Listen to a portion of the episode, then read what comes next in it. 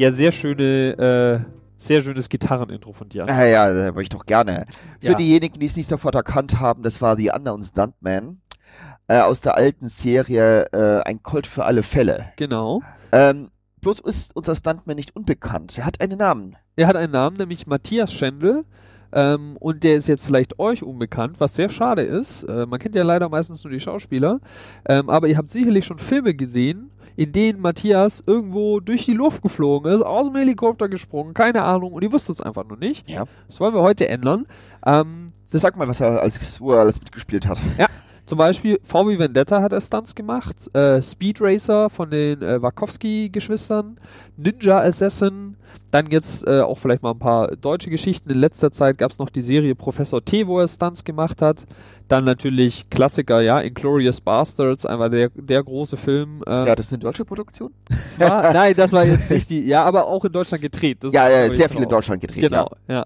Da hat er uns auch noch ein paar sehr schöne Geschichten zu, zu erzählen, weil da einfach so ziemlich jeder deutsche Stuntman in diesem Film äh, Ja. herhalten musste. Aber da werden wir später nochmal drauf eingehen. genau, ja. Und ähm, der macht halt krasse Sachen. Der wirft sich 30 Meter aus dem Hochhaus, der äh, fährt mit dem Auto äh, 240 km/h über die Autobahn bei nasser Straße und lauter Alles so Zeug. kontrolliert Natürlich, ja. und äh, unsere Warnung ist, macht das nicht zu Hause. Genau, bitte, ja, auch wenn euch jetzt das alles gut gefällt und ihr das ausprobieren wollt, dann geht in den Turnverein, aber werft euch nicht bei euch aus dem Stock, äh, aus dem dritten Stock auf eine Matratze, das geht schief. Genau. Das muss man wirklich lernen, das muss man können. Und wie das funktioniert, wird er euch dann gleich erzählen, beziehungsweise wird Matthias euch erzählen. Genau. Viel Und Spaß. viel Spaß.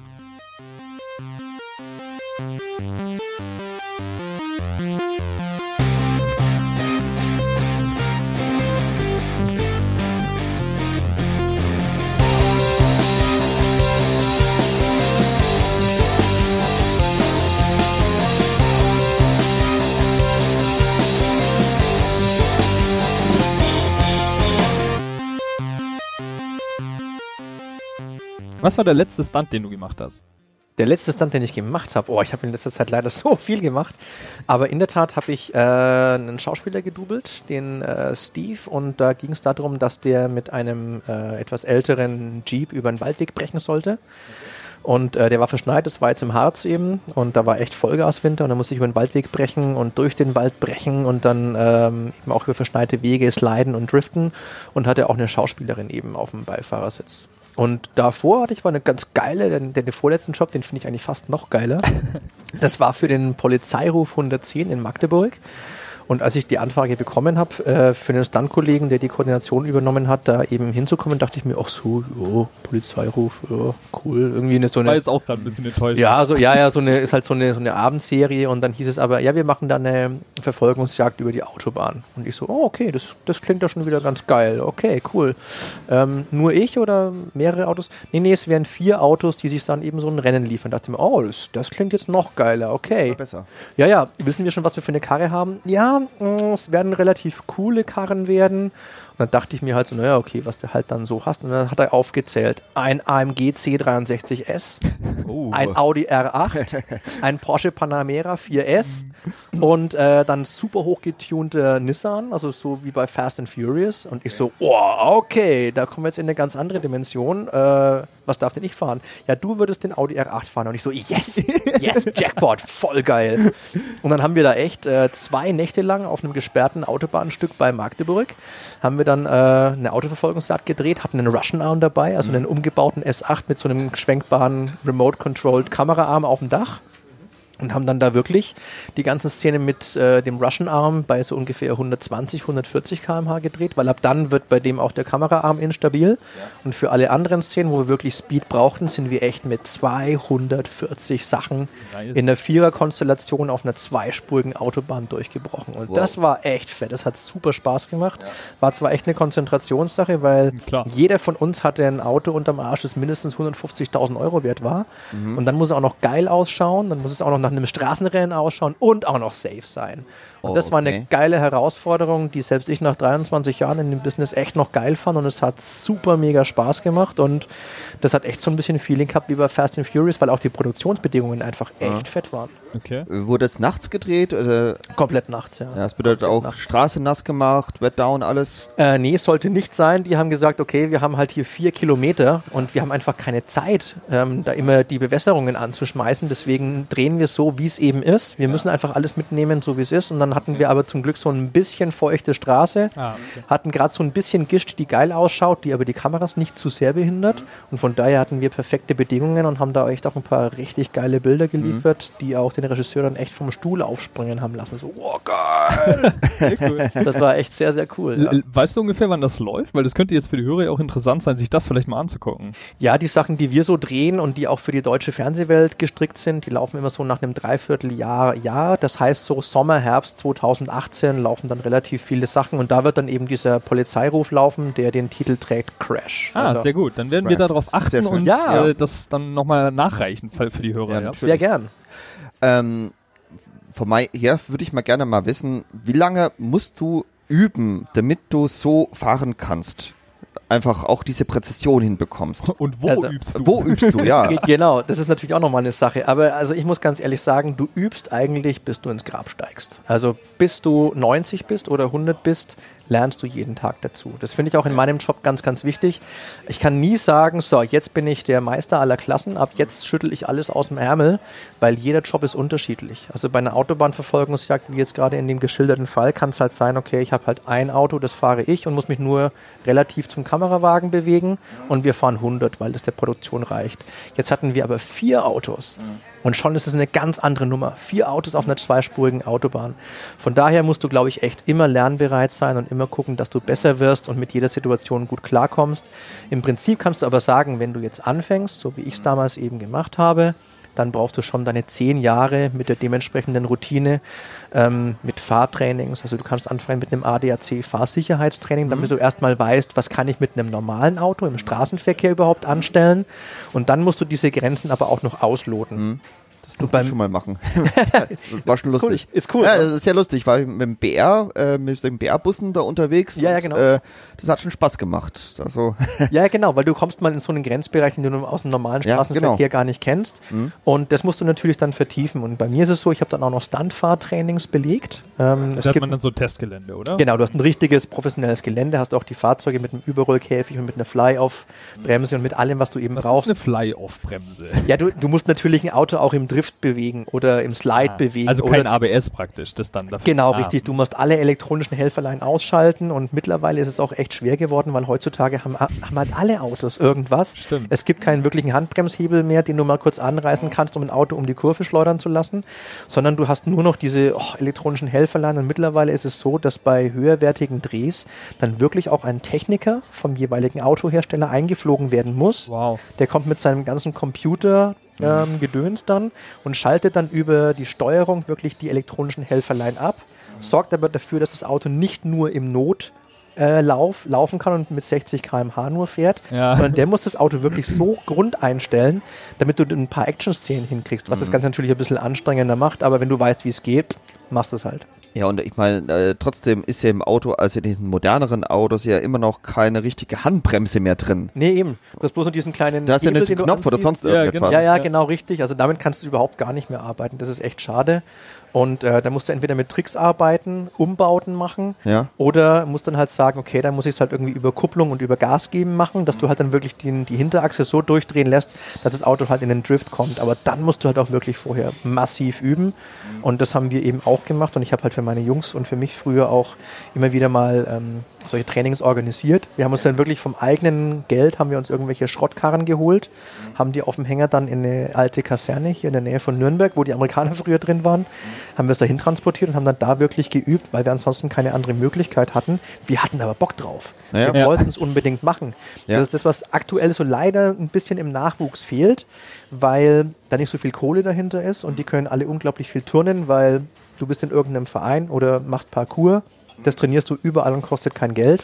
Aber alles andere, was in die Richtung Stunt geht, Feuerstunts, Autostunts, Höhenstürze, würde alles Geld und Investitionen bedeuten. Und da haben wir leider echt so ein bisschen ein Problem, dass diese, diese Nachwuchstalente diese Nachwuchsqualität leider nicht mehr haben. Und da knüpfe ich an, weil ich schon von immer so gesagt habe, nein, ich will alles können. Und wenn ich nicht überall der Profi bin, will ich zumindest wissen, dass es, dass es funktioniert, dass ich, dass ich etwas anbieten kann. Und das fehlt heute leider so ein bisschen. Okay. Aber da sind wir schon ganz bei einem ganz guten Punkt. Du hast jetzt gesagt, okay, du willst alles so können, ja, weil wir wissen ja, es ist ja nicht nur Autofahren, das ist ja vielleicht eine Kampfszene, du springst irgendwo runter, drüber, Ja, weiß der Geil genau. sowas. Äh, gibt's aber jetzt auch Stuntmen, die sagen, ich mache nur Auto? Ja, Okay. gibt's auch. Es gibt auch Sind welche. dann so richtig auch spezialisiert, die können vielleicht Sachen, die du nicht kannst? Oder? Absolut, na okay. klar. Genau, die sind dann halt die super Vollgas-Profis und die bringen mir auf jeden Fall auch noch was bei. Obwohl ich mittlerweile nach so vielen Jahren im Business auch, glaube ich, schon relativ gut bin. Aber da gibt es dann natürlich echt Profis, die sagen, okay, ich mache halt nur das. Oder es gibt zum Beispiel Rennfahrer, die irgendwann mal sagen, ich spezialisiere mich jetzt nur auf Präzisionsfahrten und mache eben nur Autoverfolgung. Oder ich fahre halt die wunderschönen Autos in den Werbespots zum Beispiel. Die machen dann aber auch nichts anderes. Moment, der Stuntfahrer fährt das Auto im Werbespot? Ja, ja, klar. Ja, aber das fährt doch nur auf der Landstraße rum. Da, der, der fliegt ja nicht durch den Feuerreifen. oder Ja, aber so. es Nee, muss präzisi präzise sein. Ganz genau. Du musst ja nicht ah, immer nur einen Stunt machen. okay. Es muss nicht immer scheppern, sondern es muss Okay. auch einfach mal präzise sein. Du musst einfach auch wissen, wie funktioniert denn so ein Dreh überhaupt? Wenn die Kamera jetzt da und da ist, wie bewege ich mich, dass ich da das und das nicht verdecke? Oder wenn der, wenn der Regisseur sagt, hey geil, wir haben diesen Shot jetzt, ähm, wir bauen die Kamera um, machen einen anderen Kamerawinkel, aber du musst exakt das gleiche nochmal fahren. Und dann hast du dich vorher vielleicht irgendwie, keine Ahnung, an der Stoßstange vom Vordermann orientiert. Jetzt fehlt es aber komplett und dann denkst du dir so, oh, oh, oh, scheiße, woran orientiere ich mich denn jetzt? Was mache ich denn jetzt? Und deswegen brauchst du so ein bisschen filmisches Verständnis und eben die Präzision eben zu haben. Auch wenn da jetzt kein, kein Crash dabei ist, musst du halt die Präzision haben und das bieten wir aber auch an. Das- Das ist so wie bei Schauspielern. Die müssen es ja auch ganz genau die gleichen Bewegungsabläufe und genauso bewegen wie vorher und auch das Allergleiche sagen wie So vorher. ist es. Genau also, so ist Da es. können sie nicht einfach irgendwie was machen. Richtig. Aber wobei, da stelle ich mir jetzt vor, also wenn wir jetzt vom Crash wieder reden, da ist es ja wahrscheinlich nicht immer möglich, oder? Wenn da jetzt irgendwo ein Auto dagegen fliegt, es explodiert was oder so und jetzt ist aber der Take aus irgendeinem Grund nicht brauchbar, dann kann es ja durchaus sein, dass der zweite Take nicht so geil aussieht wie der erste, weil da vielleicht, weiß ich nicht, irgendwas nicht ganz so, also oder sieht das wirklich dann genauso gleich aus, dass man so, Also, äh, ist jetzt besser oder so. Da muss ich, da muss ich von Anfang an schon mal sagen, bei uns gibt es meistens keinen zweiten Take. Also Okay. wenn es halt heißt, okay, wir haben hier das Auto äh, für den Crash, das soll sich überschlagen und dabei explodieren, dann hast du nur dieses eine Auto. Okay, und dann verstehe. muss einfach auch alles passen. Und dann wird von vornherein halt wirklich sichergestellt, okay, es laufen alle Kameras, du packst ein paar Kameras mehr hin. Genau. Mittlerweile ist es so, du hast dann halt eine oder zwei große Kameras, die Ari Alexa ist oft im, im Spiel und dann packst du halt immer noch eine kleine Blackmagic hin und mittlerweile ist es sogar so, dass ähm, die GoPros, so kleine Action-Kameras, die sind mittlerweile ja auch so gut, die packst du irgendwo an die Straße hin oder ins Auto rein und für die fünf Frames, wo du das Material brauchst, taugt es meistens auch. Und dann hast du aber in der, in der Produktion dann auch, keine Ahnung, deine 10, 15 Kamerawinkel, die du einigermaßen verwenden kannst. Und dann, dann funktioniert das eigentlich schon. Bei Hollywood ist es anders. Die haben es dann halt echt öfters da. Also ich habe auch bei einigen Hollywood-Produktionen dabei sein dürfen. Und wir haben für die Wachowski Sisters, damals noch Wachowski Brothers, haben wir die Comic-Verfilmung Speed Racer. Also da war ich mit dabei als Stunt-Performer. Und es gab eine Szene, da wird so ein Trailer vom Bösewicht total zerschossen. Und da waren, ähm, ich glaube, 500 Einschüsse verbaut in der Wand. Und äh, die hatten halt einfach nur als Backup ein zweites Set da, das komplett vorbereitet war. Und es gab keine Ahnung, das hat irgendwie eine Viertelmillion Dollar gekostet, dieser, dieser Shot. Und wir haben das erste gedreht mit zehn Stuntleuten und haben da wirklich alles zerschossen, was da drin war. Es war ein mega geiles Bild, sieben Kameras eingerichtet und es war echt mega geil, es war super. Und dann sagt ähm, Larry Wachowski damals noch, sagt so, pff, jo, das war schon ganz geil, aber brr, wir haben ja noch das zweite Set, oder? Ja, äh, ja, das hätten wir schon noch da, aber das war doch geil. Ja, aber du, wenn wir es haben, du, dann, dann machen wir es einfach nochmal. Und dann so, äh, und dann so, äh, ja, okay, ja, wir brauchen zwei Tage, um das zu preppen. Wir müssen da 500 Einschüsse einbauen. Ja, gut, dann drehen wir in der Zwischenzeit was anderes und dann sehen wir uns in zwei Tagen nochmal. Okay, es, aber es kostet eine Viertelmillion Dollar. Ja, ja, ja, ja, okay, gut. Botschaft angekommen. Gut, Ja. wunderbar. Also, tschüss. Geben. Ja, wir sehen uns in zwei Und Tagen. dann haben wir es nochmal gemacht einfach. Ja. Und das war einfach echt super. Und das war aber auch, wo wir gerade dabei sind, das war auch eine der, äh, der Drehs, wo ich meine allergrößte Genugtuung in meiner ganzen Karriere hatte von 23 Jahren. Weil Speed Racer war das erste Regieprojekt der Wachowski Brothers nach Matrix. Die hatten zwar schon bei VW Vendetta, waren die eben in der Co-Regie, aber das war das erste eigene und das war natürlich, oder sind auch immer noch für mich so ein bisschen die, die Action-Päpste. Also was die damals bei Matrix Ja. für einen neuen Look Ja. gesetzt haben, Mega. super geil. Also die wissen einfach, wie es funktioniert und die haben halt wirklich mit der Weltelite gearbeitet. Und diese Weltelite hatten die bei Speed Racer eben mit dabei und dann durfte ich als Stunt-Performer mit dazu. Das war natürlich schon mal ein Ritterschlag. Und dann haben wir genau diese Szene gedreht, wo dieser ganze Trailer zerschossen wird. Und ich hatte in der in dieses, diesem Take hatte ich die Position, ich stand auf einem Sessel und sollte aus diesem Trailer nach draußen schießen. Und äh, dann kommt Larry Wachowski hier und sagt, ah, Matthias, okay, du stehst eigentlich ganz cool. Wir packen direkt vor dich eine Highspeed-Kamera, die mit 250 Bildern pro Sekunde läuft. Also gib mir schon einen coolen Move, wenn du dich da von dem Sessel runterhaust. Und ich dachte mir, ach du Scheiße, ist ja mal überhaupt gar kein Druck jetzt, ne? ist ja klar. Boah, fuck. Und dann dachte ich mir, okay, scheiße, ähm, ich habe hinter mir einfach nur blanken Boden. Ich muss mich da jetzt hinpacken, aber das ist jetzt einfach verdammt nochmal mein Job. Jetzt hast du die Möglichkeit, mal was wirklich Cooles für die Wachowskis zu machen. Die packen eine Kamera direkt vor mich, okay, ich muss diese Chance einfach packen. Und dann stelle ich mich dahin und wir machen Dreh fertig und ey, das, das Herz pumpt, das Herz pumpt. Oh, jetzt, jetzt machst du es, jetzt machst du es, jetzt machst du es, okay. Und die ersten Einschüsse gehen los und so, Action! Es donnert um einen rum, die, die, die Sachen fliegen durch die Gegend, überall knallt und blitzt und ich schmeiß mich einfach nur nach hinten weg, drehe mich so in der Schraube durch die Luft, halt meinen Kopf mit meiner Waffe zu vor Schutz und knall einfach nur BOOM unten auf den Boden in die Ecke. Ging aber alles gut, war alles prima. Und es hieß, ja, ja, okay, alles geil, wunderbar. Und ähm, danach war Mittagspause und wir gehen aus der, aus der Halle von den Babelsberger Studios raus und zufällig läuft Larry Wachowski neben mir. Und wir laufen so eben aufs Tor zu und auf einmal schaut er mich an, klopft mir auf die Schulter und sagt, Great job, Matthias. Great job. geil. Ich so, what the fuck? Der kennt meinen Namen und ich habe einen guten Job gemacht und die Typen haben Matrix gemacht. Ja, ja. Also Ja. das war damals ja, also äh, überhaupt nur das, das Nonplusultra. Und wenn du von so jemandem ein Lob bekommst, Ja, es, es gab nie irgendwie Lob, sondern ja, okay, haben wir gut, haben wir im Kasten, wunderbar, nächste Szene. Das war einfach der Ritterschlag für mich, das war eine echte Adelung und das werde ich, glaube ich, nie vergessen, dass ich von Larry Wachowski Lob bekommen habe für eine geile Action-Szene. Das ist echt cool. Sehr schön. Ähm, wie bist du auf, der, auf diesen Job gekommen? Einfach, wie ist das dazu gekommen, dass du von den Jungs da hier engagiert wurdest? Genau, also bei mir war es echt so ein Kindheitstraum. Ich wollte schon immer Stuntman werden, so wie halt jedes Kind irgendwie Astronaut, Polizist, Feuerwehrmann oder eben Stuntman werden möchte. Geil. Aber irgendwie bin ich auf dem Trip, Trip hängen geblieben. Also Ja, ich anders hab als dann, die anderen, die da Banker werden, ne? ja, ganz genau, richtig, die dann irgendwie ein Studium suchen und doch irgendwas Solides. Ja. Ähm, habe ich einfach gesagt, nee, nee, ich hätte echt Bock auf Stuntman. Das fände ich echt cool. Und ähm, ich habe das dann aber auch eher so nebenher gemacht. Also ich war schon, seitdem ich laufen kann, im Sportverein, dann war schon extrem sportlich und ein richtiger Spring ins Feld. Und habe dann in meiner Jugend mit meinen Kumpels äh, draußen im fränkischen Hinterland dann irgendwie so, so Stuntman gespielt. Wir haben so kleine Western-Shows, wie die Nachbarn aufgeführt sind, vom Haus gesprungen, haben uns Bettmatratzen vom Sperrmüll gesammelt, sind da reingesprungen und haben halt immer so Stunts gemacht. Wobei ich nie so Jackass-mäßig unterwegs war, sondern ich habe ich hab versucht, mir so viele Infos zu besorgen, die es über Stuntleute gibt, wie man was macht und wie man es sicher macht und woran man denken muss, was für Materialien man braucht. Und habe versucht, das Ganze echt so gut wie möglich zu machen. Wann war das ungefähr so zeitlich? Ach, das war in meiner Jugend, da war ich vielleicht so 14, also Anfang der 90er. So ab 1990 wurde es dann echt so, so, so, so dieser Jugendspaß eben. Und meine Kumpels hatten da eben auch riesig Spaß dran. Wir haben dann auch die ersten Filmchen zusammen gedreht, als wir so 15, 16 waren, so kleine Actionfilme. So, also wirklich noch halt mit der Kamera, die man hatte. und Ja, ja, dann- das war damals noch Video 8 oder Ja. High Oh 8. Gott, High 8. Ja, ja, genau. Ja, hab ich auch noch so, sowas, sowas war Ja. das halt dann, aber hat dann ganz super funktioniert. Dann haben wir kleine Actionfilmchen gedreht und das war aber eigentlich ganz cool. Und dann habe ich zufällig eben dann mit 17 ähm, über einen Schulfreund von mir äh, jemanden kennengelernt, den, den Christian, mit dem ich heute noch zusammenarbeite, der gerade eben die Stunt-Ausbildung in Ingolstadt auf der Stuntschule abgeschlossen hatte. Ah, okay, da gibt es eine Standschule. Da, da gab es eine Stuntschule in Gab, Ingolstadt, okay. genau richtig. Und Ist der war das, da ist das eben, eine Hochschule oder wie muss man sich das vorstellen? Mm, ja, du stellst das eigentlich vor wie ein Sportverein. Ah, also, okay. Es ist nichts Offizielles, es ist auch Mhm. bis heute kein Ausbildungsberuf und deswegen gehst du da halt zu einem Stunt-Team, die halt Stunt-Unterricht oder Stunt-Schule anbieten.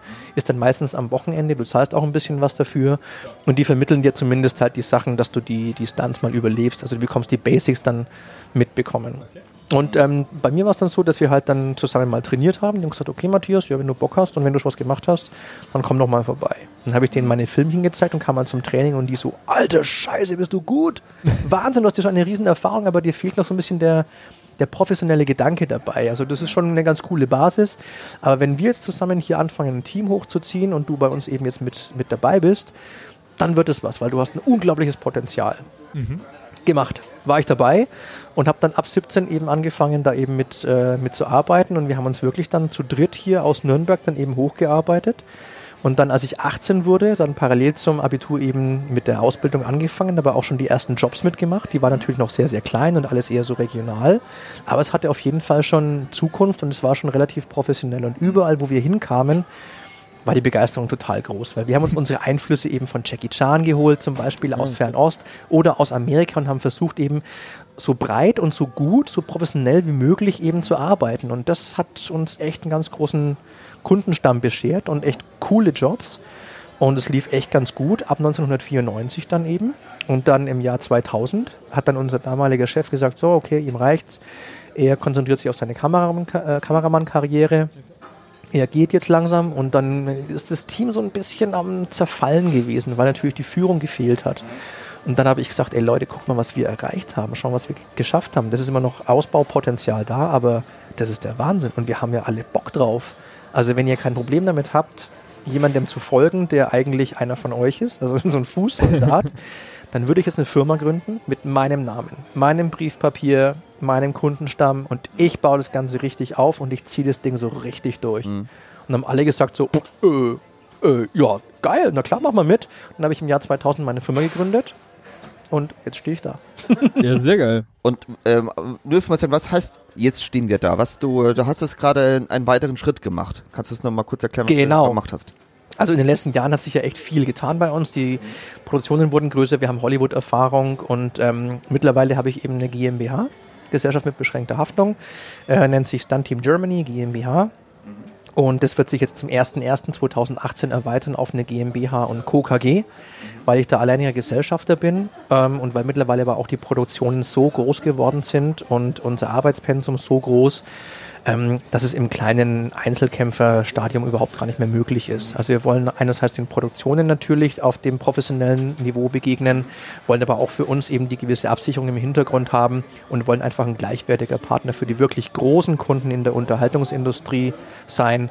Und diese Kunden haben wir nun mal. Also wir betreuen die, die fetten, großen Primetime Samstagabend-Shows für RTL zum Beispiel und betreuen da auch die Dreharbeiten und alles, was im Vorfeld stattfindet.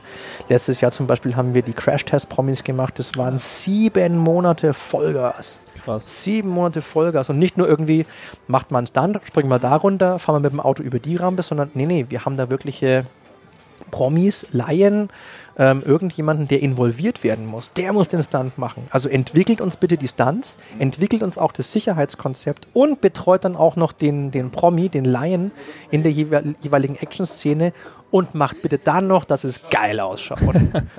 und das sieben Monate lang mit Live-Show dann in Köln, vier Sendungen und dieses Jahr dann eben diese Show Wollen wir wetten, dieser Wetten das ähm, Verschnitt von ähm, Bülent Ceylan und Kristall haben wir auch gemacht im Sommer.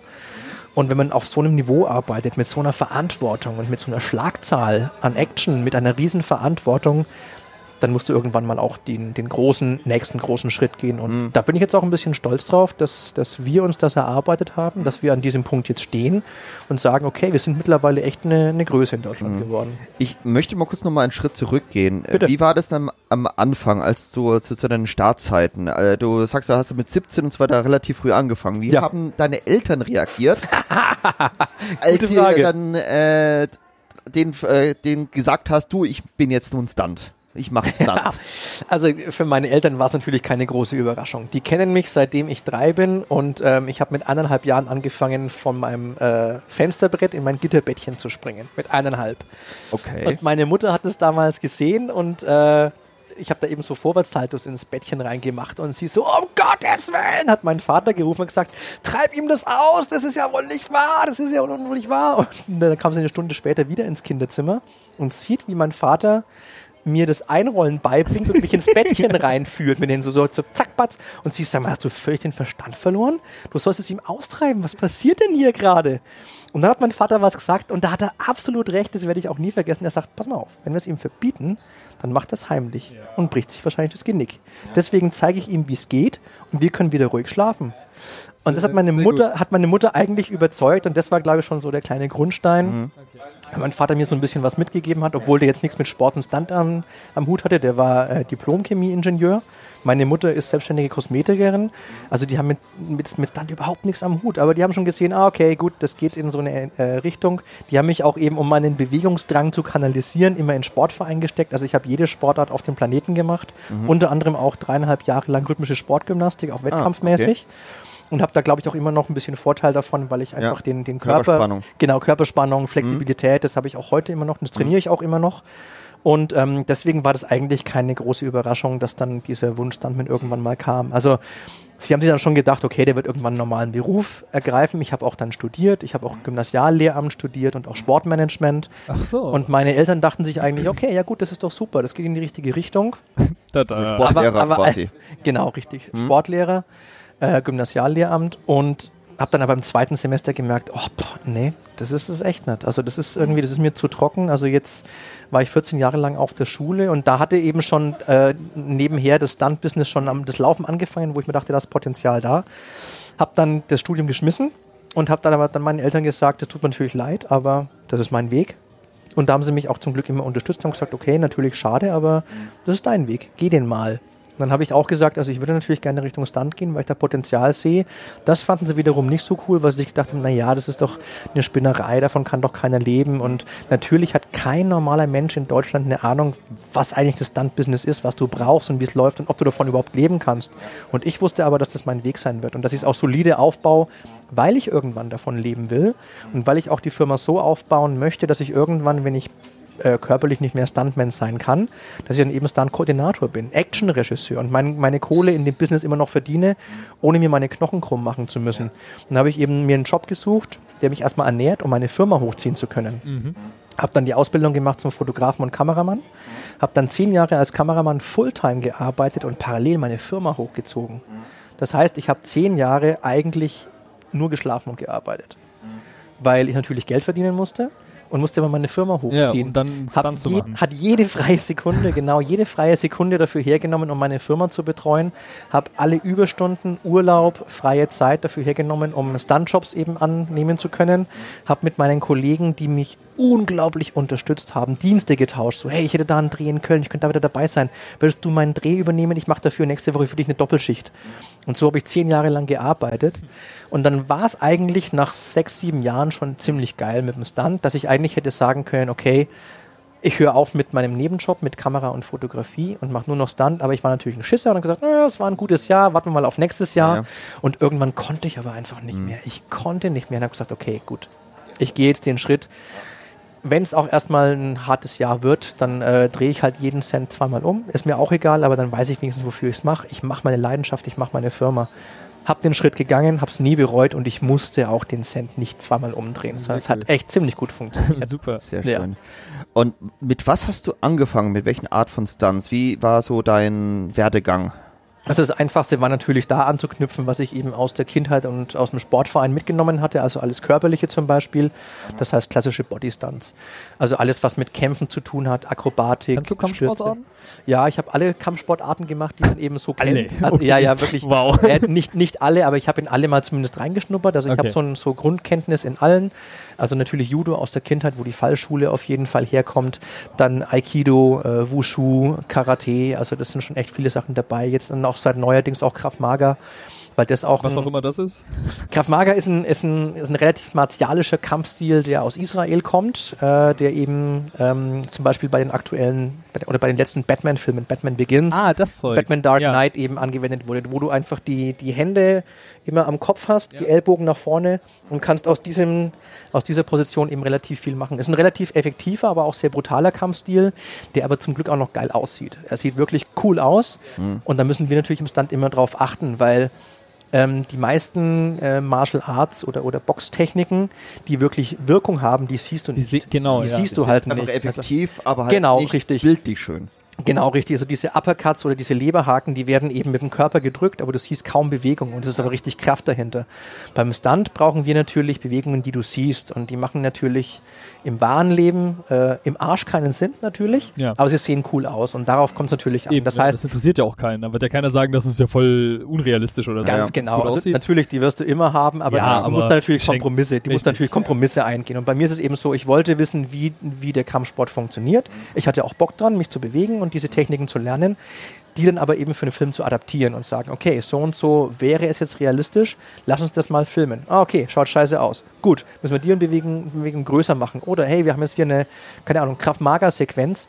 Wir bräuchten da aber einen Kick, der überhaupt nichts mit Kraftmager zu tun hat. Der würde aber eigentlich ganz geil passen und passt auch zum Charakter, den wir hier darstellen müssen. Gut, lass uns halt mal eine Choreografie bauen aus mehreren Kampfstilen, die auch in der Realität keinen Sinn machen würde, aber es schaut cool aus. Es macht den Charakter glaubhafter oder es unterstreicht eben, dass der unterschiedliche Vergangenheiten hat. Irgendwas in der, dieser Art. Und dann entwickelst du einfach was. Und das funktioniert. Da kommen wir aber zu einem ganz guten Punkt, weil du hast jetzt gerade schon angesprochen, da entwickelt ihr so eine Choreografie, ihr habt da äh, RTL beraten bei diesem äh, Promi-Stunt-Geschichte und ähm, wenn man bei dir mal so ein bisschen guckt, irgendwie, äh, dann hast du Stunt-Performer, Stunt-Coordinator, Stunts, so, was ist da der Unterschied, was ist, was gehört eigentlich genau jetzt alles zum Beruf, weil du offensichtlich springst du ja nicht die ganze Zeit nur aus Hubschraubern, sondern Nee. irgendwie machst du ja auch manchmal gar nichts selber am Set, sondern lernst Genau. nur Leute ein oder so. Genau, richtig. Also das, das, die Arbeit, die wir machen, die ist unglaublich breit gefächert. Die fängt natürlich an von handwerklichen Fähigkeiten, weil wir alles, was wir für den Job brauchen, selber bauen. Also wenn wir einen Überschlag haben zum Beispiel, bauen wir einen Überrollkäfig selber. Das wird alles komplett selber gebaut. Du musst alle Materialien, die es eben, die es eben gibt, die dich, die dich unterstützen können, wenn es um Seile zum Beispiel geht, dann suchen wir uns die Top-Materialien, die es in dem jeweiligen Bereich gibt. Wenn es um Protektoren geht, dann suchen wir uns die vom Eishockey zum Beispiel, weil die halt Ja. fürs Schienbein den besten Schutz bieten. Das heißt, du musst dir aus allen Bereichen eigentlich das Beste suchen und das dann so für deinen, für deinen, deinen Nutzen, für deinen Gebrauch einbauen, dass es den maximalen Wert hat. Und der Rest ist dann wirklich einfach Erfahrung, Ahnung, äh, Technik, physikalisches und mathematisches Verständnis, damit du auch weißt, okay, ähm, die Unfallverhütungsvorschrift sagt jetzt, ich darf mich nicht an der Dachkante bewegen. Jetzt muss der Schauspieler dabei entlang tanzen. Okay, wie komme ich jetzt da klar, damit alles safe ist? Und da musst du natürlich so Sachen bauen, die oftmals ein bisschen unorthodox sind, die aber 100% den Zweck erfüllen. Und wenn dann aber der TÜV kommt oder die, die Berufsgenossenschaft, um irgendwas abzunehmen, dann schlagen die erstmal die Hände über den Kopf zusammen und sagen, oh Gott, das spinnt ihr, was macht ihr denn hier? Und so, ja, Stuntman. Es ist dann oftmals ein bisschen schwierig, aber die wissen ja auch genau, wie wir ticken und dann schauen die sich eben an, okay, was habt ihr für Materialien verwendet? Ah, okay, ihr habt das beste Material verwendet. Okay, gut. Wie macht ihr denn das? Ah, okay, wie verhindert ihr, dass das, das Seil aufribbelt? Wie verhindert ihr einen Fangstoß? Wie macht ihr das? Blablabla. Dann kannst du alles erklären aufgrund der Erfahrung und aufgrund dessen, dass du alles berechnet hast zum Beispiel. Und dann funktioniert das. Okay, aber das heißt, dann seid ihr auch so, ich sag jetzt mal, handwerklich begabt so? Unbedingt. Also ihr baut Unbedingt. das wirklich alles selber und Das ist auch Teil meiner Ausbildung für meine Jungs. Also meine Jungs kriegen eine Schweißerausbildung. Meine Jungs können mit Metall umgehen, die können mit Holz umgehen, die haben physikalisches Verständnis. Also in welchem Winkel richte ich welche Rampe ein, für welchen Zweck zum Beispiel. Ähm, wie baue ich einen Überrollkäfig? Wo baue ich meine Entlastungsdreiecke ein? Wie groß müssen meine Druckentlastungsplatten im Boden sein, damit der Überrollkäfig nicht einfach nur aus dem Autoboden rausgestanzt wird, wenn du aufs Dach fällst? Solche Sachen. Und dann ähm, diese umfassende Ausbildung finde ich einfach unglaublich wichtig. Und deswegen machen alle meine Jungs diese Ausbildung auch erstmal mit, weil nur wenn sie wissen, wie ein Stunt eingerichtet wird, können sie später, wenn sie den Stunt ausführen, genau beurteilen, ob die Vorbereitung richtig war. Ich kann jeden Typen irgendwie in 15 Meter Höhe ans Geländer stellen und sagen, du da unten haben wir einen Sprungpolster für dich aufgebaut, das passt, das hält, du kannst springen. Und denkt er sich, boah, äh, ja klar, also natürlich muss ich ihm irgendwie vertrauen, aber hält es wirklich, taugt es wirklich, was, was kann ich hier wirklich machen? okay. Aber wenn du 200 Mal ein Sprungpolster aufgebaut hast für unterschiedliche Sprunghöhen und dich hochtrainiert hast, alles mal getestet hast, dann weißt du, wenn du das erste Mal vor der Kamera stehst und es da keinen, keinen Raum für Fehler gibt, dann weißt du ganz genau, okay, jeder, der da unten steht, steht an seinem perfekten Platz. Die Rettungscrew steht genau am richtigen Platz. Das Sprungpolster hat genau die richtige Größe und den Abstand zum Gebäude. Ich kann mich jetzt nur auf meine Performance verlassen und konzentrieren, weil ich ganz genau weiß, dass die Vorbereitung passt. Und das ist in meinen Augen die ideale Herangehensweise an den Stunt. Und deswegen bilde ich auch so umgehend, äh, umfassend aus, aber da gehört natürlich noch viel, viel mehr dazu, zu dem. Also halt, du musst Mut haben, eine gesunde Selbsteinschätzung Aber natürlich. kann man, kann man Mut lernen? Ja, und zwar insofern, als dass du deine Grenzen und deine Komfortzone verschiebst. Ähm, wenn du sagst, spring da draußen von dem Dach, das ist drei Meter hoch, dann sagst du erstmal, ja, okay, gut. Nee, sage ich nein. Ja, Gut, lass mich metaphorisch sprechen. äh, ja, also dann, dann sagst du halt natürlich, okay, gut, damit komme ich klar. Wunderbar, okay, dann muss ich halt ein bisschen Mut und Überwindung haben, aber mit meine, meine äh, Selbsteinschätzung sagt mir, das kriege ich hin. Okay. Habe ich vielleicht sogar mal im Schwimmbad gemacht oder sowas. Ja gut, stimmt auch wieder Dreier, jetzt wo du sagst. Ja, Ja, genau. Aber da war Wasser. Richtig, das ist ein Unterschied. Das ist auch wirklich noch ein Unterschied. Aber dann, dann sage ich mir, okay, dann haben wir das jetzt äh, zehnmal gemacht oder einen ganzen Tag trainiert. Wunderbar, dann gehen wir jetzt mal auf vier Meter. Dann sagst du, dir, ja, okay. Das schaut auch gar nicht so anders aus, es ist nur ein Meter mehr. Okay, das mache ich. Du hast deinen Mut und deine Komfortzone verschoben. Ah, Und das okay. machst du, bis du irgendwann auf zehn Metern bist. Verstehe. Dann sagst du, okay, oh, 10 Meter, okay, ich bin gestern erst sieben gesprungen und davor das ganze Jahr vier, fünf, sechs Meter gesprungen, wunderbar. Ähm, ich nehme meinen Mut, der ausreicht, um mich hier wirklich vom, vom Geländer weg zu katapultieren. Den nehme ich jetzt zusammen, weil ich weiß, ich kann das. Ich habe alles vorherige trainiert. Das ist nur noch ein nächster Schritt und den, auf, diesem, auf diesem Level bewege ich mich. Das, das mache ich jetzt so lange, bis meine Komfortzone und bis mein Mut eben dahin verschoben ist. Und dann kann ich da safe arbeiten. Und so arbeitest du dich hoch. Und das ist bei den meisten Stunts so. Wenn du dich anzünden lässt für einen Feuerstand, dann fängst du an mit der Hand oder Ja, mit dem Arm und fühlst erstmal, okay, wird es wirklich heiß? Was macht denn die Flamme? Ähm, wie sehr kann ich meinen Löschleuten vertrauen? Sind Mhm. die wirklich da oder tippen die gerade irgendwie auf dem Handy rum?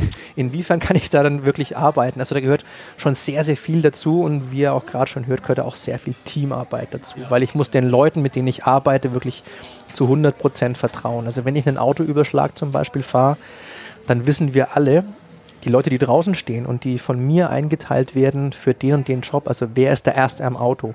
Wer löscht notfalls ein brennendes Fahrzeug? Wer schlägt notfalls eine Scheibe ein, falls die Türen verklemmt sind und zieht mich raus? Das ist alles von vornherein geklärt und ich weiß 100% genauso wie jeder in meinem Team, egal wer da draußen steht, egal wie sehr das Auto brennt, egal wie zerstört dieses Wrack sein mag, die holen mich da 100% raus. Und es würde keiner von meinen Jungs auch nur eine halbe Sekunde zögern, in ein brennendes Wrack reinzusteigen und den Stuntman rauszuholen. So sind wir füreinander da. Ja, das ist sicherlich, das klingt schon einmalig. Also so jetzt euer Team so, dass das einfach dadurch funktioniert, dass ihr so zusammenspielt. So, dass das, Ich glaube auch, also wir, wir bekommen schon sehr, sehr viel Feedback aus dem deutschen und aus dem europäischen Ausland, ähm, wo viele sagen, dass dieser Zusammenhalt schon sehr, sehr einmalig ist. Selbst von den ganz Großen im Business, die sagen, wow, also was ihr für Fortbildungen macht, was ihr für Trainings einrichtet, wie ihr zusammenhaltet, wie ihr auch Bock auf diese Scheiße habt. Das ist schon, das ist schon sehr, sehr cool. Und mittlerweile bekomme ich auch sehr viele Bewerbungen aus den großen deutschen Filmstädten, die einfach nur mal zum Stunt-Training kommen wollen oder die mit meinen Jungs gearbeitet haben, die dann am Set eben, Set eben erzählt bekommen haben, ähm, was wir alles so machen, was bei uns los ist. Und die sagen, boah, das ist ja geil, cool, oh, kann ich da auch mal kommen? Und dann können die natürlich kommen. Nice. Aber du musst jetzt ganz, ganz kurz den Bogen mal nochmal drehen, weil du jetzt gerade so viel von brennenden Autos und äh, überhaupt gesprochen hast. Mhm.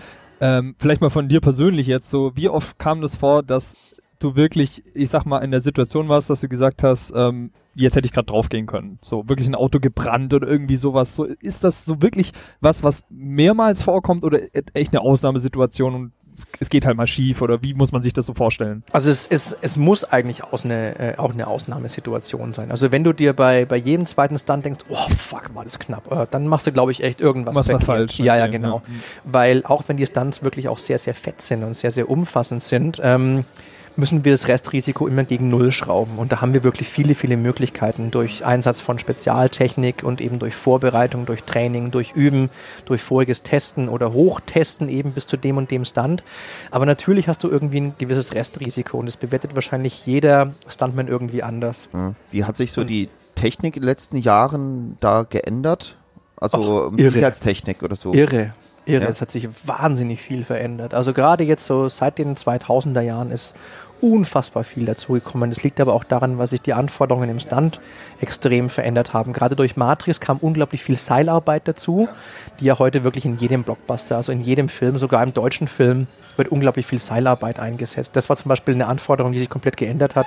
Und früher hast du halt irgendjemanden an Stahlseile gehängt. Wenn es dünner sein musste, weil es noch keinen Computer zum Retuschieren gab, hast du wirklich, kein Scheiß, hast du den Typen einfach an zehn Klavierseiten gehängt. What?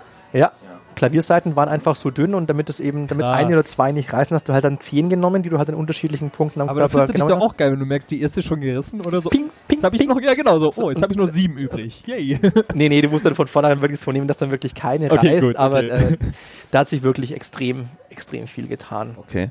Als Seilarbeit, können wir das noch mal kurz zusammenfassen, ja, Ja. was das äh, heißt? Also, genau, du, äh, du sagst gerade so, das ist überall, aber ich glaube nicht, dass jedem das bewusst ist. Ja. ist nee, das? überhaupt Wann? nicht. Weil du, du siehst es im Film natürlich auch Ja, nicht. logisch, ja. ähm, und in, in Deutschland drehen wir natürlich jetzt keine, keine Avengers-Filme oder sowas. Deswegen ähm, es sind diese ganzen Sachen, wo Leute eben durch die Luft fliegen oder schweben, so Spider-Man-mäßig zum Beispiel. Ja, gut, das leuchtet ein, ja. Aber auch wenn jetzt jemand zum Beispiel irgendwo, also weiß ich nicht, jetzt bleiben wir mal bei Avengers, der Hulk wirft jetzt einen so an die Wand, ist das auch Seil? Genau, ja, Ah, ja. richtig. Also da ist dann so, dass dann der Stuntman eben äh, eine hautenge Weste unter dem Kostüm trägt.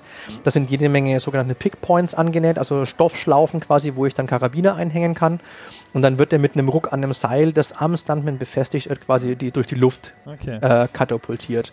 Und das haben wir mittlerweile aber auch sehr, sehr oft eben in, in Deutschland. Es gibt auch viele so, so Sachen im, im Krimi. Da gibt es immer wieder mal eine Szene, wo sich jemand erhängt zum Beispiel. Und der muss dann natürlich auch gesichert werden zum Beispiel. Das ist, auch ein, das- ist das ein, dann Stuntman? ja, ja okay. definitiv. Also wenn es ein Schauspieler selber machen soll, dann musst du mit dem wirklich ganz, ganz explizit trainieren. Dann kommt wieder dieses Coordinating rein, wo du den Ganz genau. Okay. Richtig, also dann mache ich einerseits, äh, richte ich dann mit den, den Riggern, die für die Seile zuständig sind, Stunt-Riggern, ähm, entwickle ich dann das Konzept, wie muss dieses System aufgebaut sein, dass es sicher ist und trägt. Dann arbeiten wir mit der Ausstattung zusammen, also was ist dieses Original Seil oder Tau, ähm, das, das den, den, den Galgenstrick quasi darstellen soll. Dann muss das natürlich auch präpariert werden, weil wenn irgendwas passiert oder wenn, wenn auch wir irgendeinen Fehler machen sollten, dann hängt der Typ halt wirklich mit seinem Hals in der Schlinge wirklich an der Decke und bricht sich das Genick oder sowas. Deswegen müssen wir halt dieses ganze Sicherheitskonzept entwickeln, ausbauen und dass es halt dann safe ist und gut, aber eben mit der Ausstattung eben auch so ausschaut, wie es eben im Film gewünscht ist. Und dann testen wir das. Also wir bauen es auf. Wir testen das mit uns. Wir probieren Kamerawinkel aus. Und wenn da alles hundertmal zu 100 Prozent getestet hat, dann bringen wir einen Schauspieler rein. Und wenn du zum Schauspieler sagst, also zu einem stinknormalen Menschen, wie jeder auch, der zuhört, sagt, pass auf, du steigst jetzt gleich auf diesen Schemel, steckst deinen Kopf durch die Schlinge, ziehst den Knoten zu und dann kickst du dir bitte den Schemel unter den Füßen weg und baumelst an diesem Seil. Da würde jeder normale Mensch sagen, Ja, nee, ist klar. ja, ja, ja, Boah. ja. hast du den Arsch offen? Und dann musst du natürlich dann sagen, okay, pass mal auf, wir arbeiten das jetzt so lange zusammen aus, bis du dich wohlfühlst, bis du Vertrauen hast, bis du mit uns klarkommst. Und dann, sobald wir diesen Punkt erreicht haben, dann arbeiten wir an deiner Schauspielperformance. Weil dann Dass schaut das sie noch, dann aussieht. schaut sie noch Ja. nicht gut Ja, aus, ja. sondern dann kommt er vielleicht damit klar, aber es schaut eben noch nicht nach gespielt aus. Wenn der einen verzweifelten Familienvater spielen muss, der sich, der sich erhängt, muss er das auch spielen.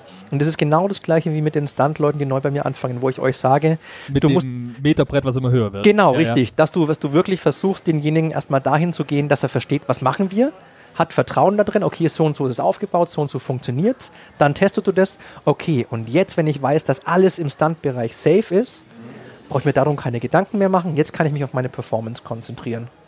Okay. Ähm, woher kommen die Leute, die sich bei dir bewerben? Sind die, kommen die hier regional oder äh, wie schaut's denn aus? Sind das auch alles Verrückte? Sind das auch genau? Sind das alles Verrückte? Wie, wie, wie schaut das? Wie ist so der Charakter von einem typischen Stuntman? Haha, das ist, das ist gut, weil die meisten, die sich bewerben, sind in der Tat Leute, die verrückt sind oder gerne verrückt wären. Und die auch noch so ein bisschen dieses äh, Trugbild des Stuntman haben. Du kommst zum Set, machst zehn Sekunden Arbeit, weil so lange dauert halt nun mal ein Stunt, kriegst dafür eine Million Dollar und fährst wieder nach Hause und hast an jedem Finger zehn Frauen. Also so Lee Major-mäßig Announced Genau, Stuntman. richtig. Ja. Und so ist es halt nicht. Also Ja. unser, unser Business ist sowas von nicht glamourös, das glaubst du gar nicht. Ich habe es ja vorhin schon angedeutet, du musst mathematisches Verständnis haben, physikalisches, du musst dich mit allen möglichen Materialien auskennen, es muss safe sein, du musst dich selber gut einschätzen können. Ähm, du musst unglaublich hart trainieren und das über Jahre. Also ich nach 23 Jahren ein bisschen, ich, ich trainiere immer noch und lerne auch immer noch dazu. Es verändert sich auch so viel und so einen Typ brauchst du auch. Also diejenigen, die eigentlich leise sind und äh, mit denen man reden kann, die ein Verständnis haben, die auch mal eine durchdachte Frage stellen oder auch mal zu mir sagen, hey Matthias, ich weiß, du machst das jetzt schon seit 20 Jahren so, aber wie, wär's denn, wenn du es mal so probierst und ich mir denke, ey, scheiße, na klar, habt ihr recht, ich war total betriebsblind, vielen, vielen Dank, nochmal ein Augenpaar mehr und nochmal ein Gehirn mehr, das sich Gedanken gemacht hat. Solche Leute brauche ich eigentlich. Okay. Und zum Glück habe ich auch genau solche Leute im Team.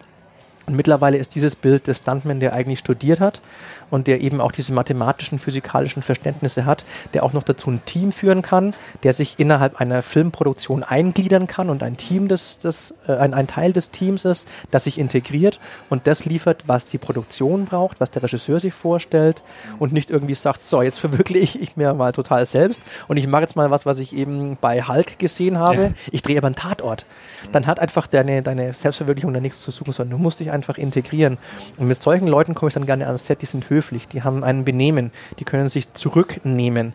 Wir arbeiten im Verborgenen. Wenn jemand sagt, okay, ähm, jetzt bräuchten wir die Stunt-Leute, wir würden jetzt gerne den Stunt drehen, wie lange braucht ihr zur Vorbereitung? Wir sagen, wir haben alles Wir vorbereitet. fertig, ja. Wir können loslegen. Und auf dem Niveau arbeite ich eigentlich gerne. Und ich glaube, das hat mir auch den Erfolg beschert, weil ich das wirklich auch durchziehen kann. Und das verlange ich von meinen Leuten aber auch. Und da bin ich teilweise auch echt vielleicht ein bisschen unbequem und verlange sehr, sehr viel. Das geht aber auch ohne Schreien ab oder irgendwie Ja. ohne Druck aufzubauen, sondern die wissen ganz genau, wie der Hase läuft. Und wenn ich eine Ansage mache, dann wird es durchgezogen. Wie filterst du denn so wirklich Leute raus? Aus der die, wo- Midlife Crisis. Äh, ja, sagen wir mal so, wie filterst du die Leute raus, wo du merkst, ja, die ähm, würden halt doch irgendwie einfach nur die Verrückten. Also sind einfach nur verrückt. Also das, das erkennst du meistens schon im Bewerbungsschreiben. Also einerseits, wenn dann halt alles voller Rechtschreibfehler ist, das finde ich schon mal so ein bisschen, ja, okay, gut, ist aber nicht so wahnsinnig für den Job, erstmal. Dann sind aber manchmal so Sachen drin, äh, die sagen, ey, sie haben jetzt da am Wochenende mal bei Jochen Schweizer so einen Stunt-Workshop gemacht Gott, und oh sie Gott. finden das Ja. total cool. Und wir haben uns jetzt auch mal äh, mit unserer Videokampftruppe München Süd getroffen und haben uns mal die Treppen runtergeworfen. Das hat uns so einen Spaß gemacht, wir wollen Stuntman werden. Da denke ich mir so, Okay, gut. Ähm, bei manchen Leuten, wo ich dann denke, ja, okay, gut, das, das könnte ein Rohdiamant sein, die lade ich dann zum Training ein. Dann ist es, äh, der, der erste Eindruck ist dann schon mal sehr, sehr entscheidend. Wie treten die auf? Was haben die für ein Benehmen? Wie, wie stehen sie da? Kommen sie eher schlaksig rein oder, oder versuchen sie auch erstmal zu sehen, okay, ähm, ich habe hier eine Chance, die nutze ich jetzt mal. Ich gehe mit Respekt rein, weil ich bin der Neuling und ich würde gerne von diesem Stuntman was lernen. Ich wäre gern dabei. Ähm, und wenn es so ist und wenn dann auch noch so ein, so ein gewisser Hintergrund dabei ist, wo ich sage, okay, der hat jetzt mal, keine Ahnung, zehn Jahre im Turnverein wirklich viel gemacht oder er kann Parkour, er kann Ringen oder er war Leistungskämpfer, dann denke ich mir, okay, da ist schon mal der, der, der Grundstein da, also so zumindest das Körperliche und den Rest muss man dann eh durch Arbeit im Business lernen und das, äh, das siehst du aber relativ schnell und so hat sich auch in den letzten Jahren mein Auswahlmechanismus äh, ganz gut bewährt und ich habe mittlerweile echt eine sehr, sehr geile Truppe. Wie groß ist deine Gruppe? Ich habe zwölf Leute bei mir, Ja. elf Jungs und eine Frau. Und mit denen arbeite ich sehr, sehr regelmäßig. Ähm, wir sind auch extrem aufeinander eingespielt, wie ich auch vorhin sagte. Da weiß auch jeder, was der andere tut. Und wenn der die Funktion übernimmt, dann weiß ich Bescheid. Wenn der diese Funktion übernimmt, dann weiß ich Bescheid. Wenn der aber dann selber brennen muss oder im Auto fahren muss, dann ist das auch super. Und dann wissen wir eigentlich alle ziemlich gut, wie wir ticken. Und dann kannst du auch relativ schnell gute Arbeit machen, wenn du eingespielt bist. Ähm, wenn es um eine Kampfchoreografie zum Beispiel geht, dann weiß ich, der und der, der tickt so und so, der kann ein bisschen näher am Gesicht vorbeischlagen, weil er einfach sehr kontrolliert ist. Der hat ein bisschen Qualitäten im, im rougheren Stil, den kann man mal packen und in die Ecke feuern und der findet es immer noch geil. und so kannst du eigentlich relativ, relativ gut und schnell sehr, sehr gute Arbeit machen und auch in Produktionen viel anbieten. Okay. Okay. Wenn man jetzt ähm, von deiner ich sag mal, Institution weggeht, ja. Ähm, du hast jetzt beschrieben, wie du dazu gekommen bist. Du hast dir das eigentlich selber alles so ein bisschen beigebracht. Ähm, Mhm. Gibt's, also wir hatten schon geklärt, es gibt kein Studium Stuntman. Nein, so. leider nicht. Was macht man aber jetzt, wenn man jetzt sagt, äh, also jetzt mal abgesehen davon, dass man sich bei dir bewerben könnte, äh, irgendwie hier, ich will das jetzt auch werden. Äh, gib- gib- Was macht man? Ist das wirklich so self-taught alles, dass man sich das halt beibringt oder wie läuft das? Nee, mittlerweile ist das, glaube ich, echt der falsche Weg. Das war so bis in die 80er, 90er war das noch relativ gut möglich, weil man da relativ viel mit, mit, mit, mit Fähigkeit und mit Körperlichkeit abfangen konnte. Mittlerweile ist es aber so hochprofessionell, dass es einfach nicht mehr geht. Ähm, es gibt keine Ausbildung, wie du schon richtig sagst, und jede IHK, jede Berufsgenossenschaft der Welt würde sich hüten, zu sagen, was man mit einem Überrollkäfig machen muss, damit er wirklich safe ist, oder an wie viele Seile man sich hängen muss, um äh, Tom Cruise zum Beispiel vom Dach zu schubsen. Weil wenn dann was passiert, dann zeigen alle sofort auf die offizielle Stelle. Die haben aber eigentlich keine Ahnung, was wir machen. Oder was, was notwendig ist, um eben über diese Sicherheitsgrenze drüber rauszugehen. Wenn es heißt, wir müssen Tom Cruise auf dem Dach sichern, dann sagen die, jawohl, du brauchst den und den Anschlagpunkt, du brauchst die und die Seite, du brauchst die und die Kraft, du brauchst den und den Sicherheitsabstand, bla bla bla. Aber wenn es drüber rausgeht, in den Stand rein, dann kann dir keiner was sagen. Deswegen würde ich allen Leuten sagen, die ähm, die es gerne ausprobieren wollen oder ihre Zukunft im Stunt sehen, ähm, sich einem, einem Stunt-Team anzuschließen, einem professionellen Stunt-Team. In den großen Städten wie Hamburg, Berlin, Köln, München gibt es da relativ ähm, gute äh, Anlaufadressen, sich da einfach zu melden und sagen, das Interesse wäre da, man möchte einfach mal mittrainieren, das wäre das Wichtigste. Und dann kommt man einfach immer zum Training. Immer pünktlich, macht alles mit, schaut sich alles an, ist bei allem dabei. Das ist der, der beste Weg, erstmal die Techniken zu lernen und zu wissen, okay, wie arbeitet ein Stunt-Team, was muss ich alles drauf haben. Und dann wird es irgendwann mit Sicherheit den Moment geben, dass dann der Trainingsleiter oder Stunt-Koordinator sagt, ey, du warst jetzt ein halbes Jahr dabei, ich hätte jetzt zufällig in zwei Wochen einen Dreh, da würdest du als Double ganz gut passen. Das ist ein relativ leichtes Ding, da musst du vielleicht bloß irgendwie, keine Ahnung, hier vom, vom Ufer zwei Meter ins Wasser springen. Hättest du da Bock drauf?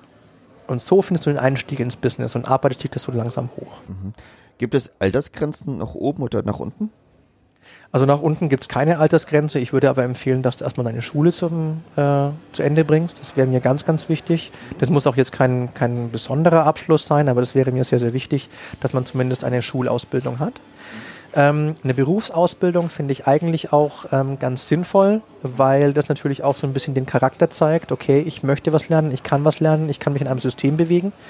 Und wenn es dann natürlich handwerklich ist oder so, so in, schon in die Richtung geht, die man auch beim Stunt verwenden kann, finde ich es auch ganz super. Aber im Prinzip kannst du dann ab 18 ähm, gerne zum Stunt kommen, mit Einwilligung der Eltern auch gerne früher.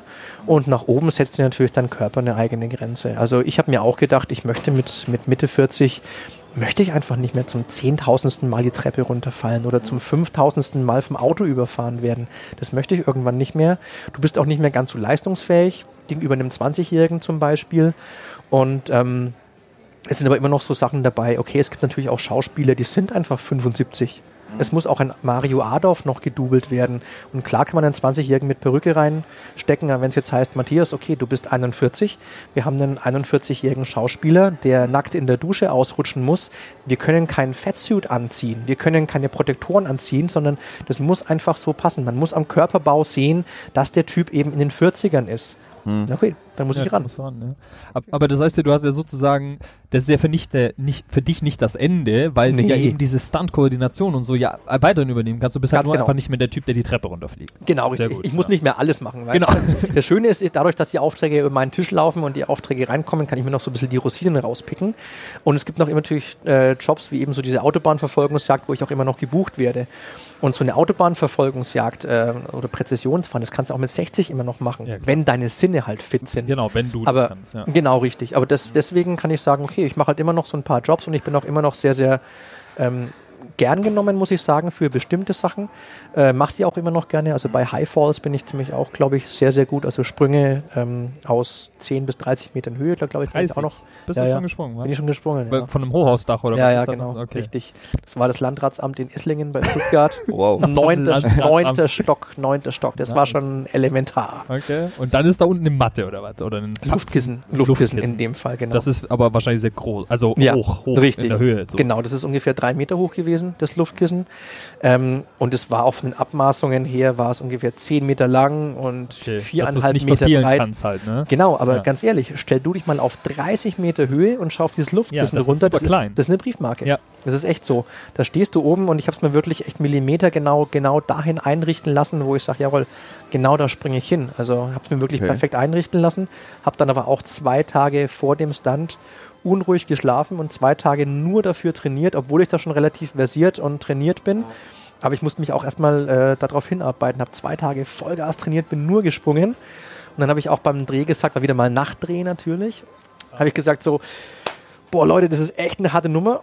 Kein Raum für Fehler, weil wenn ich da unten auf das Polster einschlage, habe ich ungefähr 95 bis 100 km/h drauf. Das scheppert auch im Luftkissen ganz schön im Gebälk bei mir. Äh, über das Verfehlen des Luftkissens reden wir gar nicht, weil da kann sich jeder ausmalen, dass man das hier terminal erlebt. Ja. Und ähm, dann habe ich gesagt, ähm, ich, ich möchte mich diesem Stress einfach nicht aussetzen, dass ich da oben an der Kante stehe und äh, ihr irgendwie noch an der Kamera was fummelt. Und dann muss man da noch was machen und dann wendet man noch einen Kamerawinkel. Wir machen es jetzt so. Ich warte hier unten bei euch, bin vollkommen konzentriert. Ihr macht euch drehfertig, richtet alles ein. Und erst wenn ihr zufrieden seid, steige ich in den Aufzug, fahre in den neunten Stock, gehe aufs Dach, auf meine Position. Wir zählen runter, 3, 2, 1 und ich springe. Okay. Weil es wirklich heavy ist. Ja klar, du willst ja nicht eine halbe Stunde da oben stehen und immer wieder runter Nee, das ist genau das Problem. Ja, Also, genau. also gerade wenn du jetzt keine 20 mehr bist, dann, dann kommst du natürlich viel, viel schneller in dieses, in dieses Gedankenspiel rein und kommst über den Konzentrationspunkt drüber raus, wo du anfängst unsicher zu werden. Und dann bin ich hochgegangen, habe ein paar Mal tief durchgeatmet. Mein, meine Crew stand da, also dieser Zustand, wo ich mich wirklich auf alles verlassen kann, war 100% gegeben, wunderbar. Ich gehe hin, atme durch, schaue da runter und weiß, okay, ich kann das. Ich habe das letzten zwei Tage geübt. Gut, Kameras ab. Gut, Kameras laufen. Drei, zwei, eins. Dann habe ich mich wegkatapultiert und denke mir im Moment, wo ich abspringe und du diesen Point of No Return hast, wo du auf einmal an der Fassade entlang schauen kannst und nicht nur von oben über die Kante und das Luftkissen über die, äh, unter dir ähm, den Punkt langsam einnimmt, wo du dann auch genau drauf springst. Du denkst dir, ach du Scheiße, was mache ich denn hier? fuck, fuck. Und ich dachte mir so, okay, ich muss erstmal stabil in meine Fluglage kommen und bewege mich erstmal noch gar nicht. Ich wollte eigentlich mit den Armen rudern und ich springe weg und denke mir so, ich muss erstmal stabil werden. Und dann, ah, okay, jetzt. Jetzt ist alles perfekt. Boom. Hab mit den Armen gewedelt, mit den Füßen gestrampelt, bin da runter, mich perfekt eingedreht, bin unten eingeschlagen. Es war perfekt. Wir haben es einmal gedreht, Riesenapplaus und eine fette Szene im Film geworden. Okay. Ähm, wie bei diesen High Falls, wie kann man sich das vorstellen? Wie läuft das ab? Also ich meine, wie kann man sich, gibt es da irgendwelche Techniken, um sich Ja, ja. zu sichern? Wie, was macht man da Na, während dem Falls? Ja, sichern, sichern kann man sich leider nicht, weil Ja. es wirklich Freifall. Es ist wirklich Freifall. Ähm, es gibt unterschiedliche Sprungpolster. Also du kannst natürlich aus kleineren Höhen kannst du ganz normal Matten nehmen, Schaumstoffmatten oder Hochsprungelemente, die sind bis 10 Meter eigentlich ganz cool. Ähm, darüber hinaus gibt es dann Pappkartons. Das ist immer noch so ein Überbleibsel aus den 60ern. Ich habe keine Ahnung, wer sich das ausgedacht hat, weil der erste Gedanke, ich springe in einen Haufen Pappkartons. denkt Ja, jeder so, das- hä? Aber witzigerweise, wo du sagst, man kennt es tatsächlich sehr oft, äh, Ja. dass jemand in, in einen Mülleimer voll Ka äh, Karton springt. So ist es. Der klassische so ist Stunt es. eigentlich. Ja. und du siehst es auch heute noch, wenn du die Making-ofs anguckst, von den wirklich fetten Blockbustern, es wird immer noch genommen. Nicht immer, aber es wird immer noch genommen. Immer noch, ja. Es ist auch in der Tat das weichste Polster, das du haben kannst. Der große Vorteil ist, wir nehmen natürlich Spezialkartons, die sind relativ dünn in der Wandstärke, die zerdrückst du sehr, sehr leicht und da knallst du einfach rein. Du zerdrückst die, du reißt die mit dem Ellbogen auf, wenn du da rein donnerst und drückst die alle einfach platt und die verzeihen sehr, sehr viele Fehler. Ähm, das Hauptsprungpolster ist aber in der Tat das Luftkissen. Da habe ich auch ein relativ großes, das geht bis 35 Meter Sprunghöhe. Das ist auch alles cool. Da ist halt ähm, der Nachteil, dass es eine Oberflächenspannung hat. Das ist ein Tuch oben drauf und du knallst oben rauf und musst die Luft, die unten drin ist im Luftkissen, erstmal durch die Luftauslässe raus verdrängen. Ja. Ähm, und wenn du da halt ein bisschen schräg oben auf die Matte kommst, hast du erstmal diesen Widerstand von dem Luftpolster unter dir. Und wenn du da ein bisschen überdrehst, also mit den Fersen zuerst reinkommst, dann kannst du dir die Knie durchbrechen in die andere Richtung, nach vorne. Autsch. Wenn du mit dem Arm reinkommst, kannst du das Handgelenk verdrücken. Das, das kam alles schon vor. Also du musst auf Luftkissen, Luftkissen wirklich perfekt landen. Immer mit dem Rücken, weil der Rücken kann am meisten abfedern. Und wenn du da landest, klappst du auch einfacher nach vorne, also mit dem Gesicht Richtung Knie, klappt man leichter zusammen. als in die Gegenrichtung, da Ja. ziehst du dir das Rückgrat raus. Also man fällt dann halt immer, versucht auf den Rücken, also auf den Rücken landen. Genau, richtig. Immer Okay. auf dem Rücken. Du kannst in der Luft machen, was du möchtest. Ja. Du kannst da auch, also war, im Turmspringen war ich früher auch, das heißt, wir können in der Luft auch so ein paar Figuren anbieten. Ähm, beim Actionfilm ist es natürlich nicht so, dass du da irgendwie einen ganz, ganz schön Pirouette. gezogenen, genau, Pirouette, Ein Salto, Vorwärts, Schraube bitte. Schraube, genau. Ja, ja. Sondern da sagst du halt, okay, ich weiß, wie es funktioniert. Jetzt mache ich es halt dirty, jetzt mache ich es halt so, als ob mich jemand aus dem Fenster gefeuert hätte und dann mache ich halt meine Drehungen und Schrauben so, dass es nach Unfall oder nach krass ausschaut. Aber dann kriege ich es auch hin. Aber auf jeden Fall wichtig ist immer auf dem Rücken landen. Da habe ich einen, ich habe so einen, wie sag mal, so einen, so einen eigenen Gag mit mir. Und zwar ist mir irgendwann mal aufgefallen, wenn jemand aus dem Fenster fällt, dann landet er vor allem in US-amerikanischen Filmen immer auf dem Autodach. Also immer, ne, natürlich nicht Ja, immer, aber sehr sehr, oft. oft so. Ja. Warum? Ich glaube, weil es geil aussieht. Ich glaube, Aber das ist nicht so, dass aussieht. dann wirklich das Autodach der Pappkarton ersetzt oder irgend sowas, dass das Nee, nee. Nicht hast, darauf landen kann oder weiß der Geier irgendwie sowas. nee, du kannst aus einer gewissen Höhe auf dem Autodach springen. Das hatte ich auch schon mal. Aus drei Meter Höhe. Das war aber nicht präpariert und es ist schon relativ hart. Ich wollte gerade sagen, das ist ja nicht weich, ne? Nee, überhaupt nicht. Das heißt, die Autodächer, wo du dann reinfällst, du machst halt den Highfall ganz normal aus der beliebigen Höhe eben und landest auf dem Luftkissen und lässt dann quasi den Stuntman von der Kamera her unten aus dem Bild fallen. Ja, klar. Machst einen Schnitt und dann springst du halt dann aus so maximal drei Meter, vielleicht vier Ah, Meter auf ein präpariertes Autodach eben, Ah. dass du ansägst, anflext, wo du das dann einbricht. das dann wirklich Mhm. eindrückt dann eben, wo du dann wirklich diese, diese, diesen Dämpfungsweg eben noch hast. Äh, ist trotzdem eine harte Nummer, also weich ja, ist es nie. Mir, ja. Aber das funktioniert dann schon. Hast noch einen Special-Effekt dabei, der alle Fenster raussprengt, bah, so als ob du die Stimmt, eben dann mit stimmt, rausgenommen ja. hättest. Ja. Aber dann, dann kannst du schon machen. Das ist immer noch ganz cool. Okay. Cool. Okay, ähm, wollen wir mal zum Thema, ich meine, es gibt, es läuft ja nicht immer alles rund. Es sind So ja generell. Doch, generell. doch. Ja, ja, äh, gerade beim Äh, Stuntman geht nie was schief, ne? Äh, Gerade in den letzten äh, paar Monaten sind ein paar Unfälle passiert. Ja, leider. Gerade bei Deadpool war der letzte Unfall Deadpool und 2, dabei, genau. Eine Stuntwoman äh, gestorben. äh, genau und dann äh, bei äh, Walking Dead Richtig. ist ein Kollege ums Leben gekommen. So ist es. Ähm, wie nimmst du solche Unfälle auf? Also erstmal schockiert es uns natürlich alle, weil die Stunt-Community in, ähm, in Deutschland auf der Welt ist sehr, sehr klein und wir sind alle mehr oder weniger vernetzt. Und ähm, wenn heute was passiert in Amerika oder auch in Deutschland, weiß es morgen die ganze Welt. Ähm, die Bestürzung ist natürlich groß. Ähm, die Community hält da wirklich auch weltweit zusammen. Ähm, es ist aber auch so, dass alle Stuntleute da relativ pragmatisch damit umgehen. Einerseits, weil wir mit dem Risiko leben. Wenn wir zum Job gehen, wissen wir, okay, es kann auch was passieren. Andererseits ist es so, dass ein Fehler, auch wenn es ein tödlicher ist, so dramatisch und traurig wie das ist, ist auch immer eine Möglichkeit zu lernen. Deswegen muss man da analytisch rangehen und sagen, okay, es tut uns sehr, sehr leid. Ähm, wir sind für die Familie und Freunde da, aber wir lernen aus dem Fehler. Was ist denn passiert? Ähm, wir helfen dann auch bei der Aufklärungsarbeit zum Beispiel mit und versuchen auch wirklich ähm, rauszufinden, was für eine Verkettung der Zustände zum Beispiel war, welche Fehler gemacht wurden und was man in der Zukunft eben besser machen kann, um genau solche Fehler zu vermeiden. Manchmal spielt natürlich auch der Zufall mit oder du sagst halt, naja, okay, gut, wenn du vom Motorrad fällst mit 100 km/h, ja, okay, Geht das nicht aus. Nee, das ist einfach so. Das ist ja auch mit dem Double von Mila Jovovich beim letzten Resident Evil passiert. Die hat sie überlebt, hat aber den äh, linken Arm, glaube ich, eben verloren. Aber ist wieder back im Business, ist auch immer noch Model, aber hat halt eben den linken Arm verloren. Aber die sagt auch, okay, lass uns einfach dran arbeiten, ähm, dass sowas einfach in Zukunft nicht mehr passiert. Ähm, lass uns mal über diesen Deadpool 2 Unfall. Das war ja Motorradstunt. Richtig? Ähm, kannst du mal genau erzählen, was da genau passiert ist? Ja, also die, die genauen Informationen wissen wir jetzt auch nicht. Ich glaube, die Ermittlungen sind auch noch nicht abgeschlossen. Mhm. Aber ähm, was wir definitiv wissen, ist, dass es eine ähm, Präzisionsfahrerin war, also eine Motorrad-Profifahrerin, die eigentlich aus dem Rennsport kommt und die eigentlich mit dem Stunt noch nichts am Hut hatte. Das war ihr allererster Filmstunt. Okay. Das heißt, sie hatte in, in der Hinsicht noch keine große Erfahrung, sondern konnte einfach nur extrem gut mit dem Mo- Motorrad umgehen.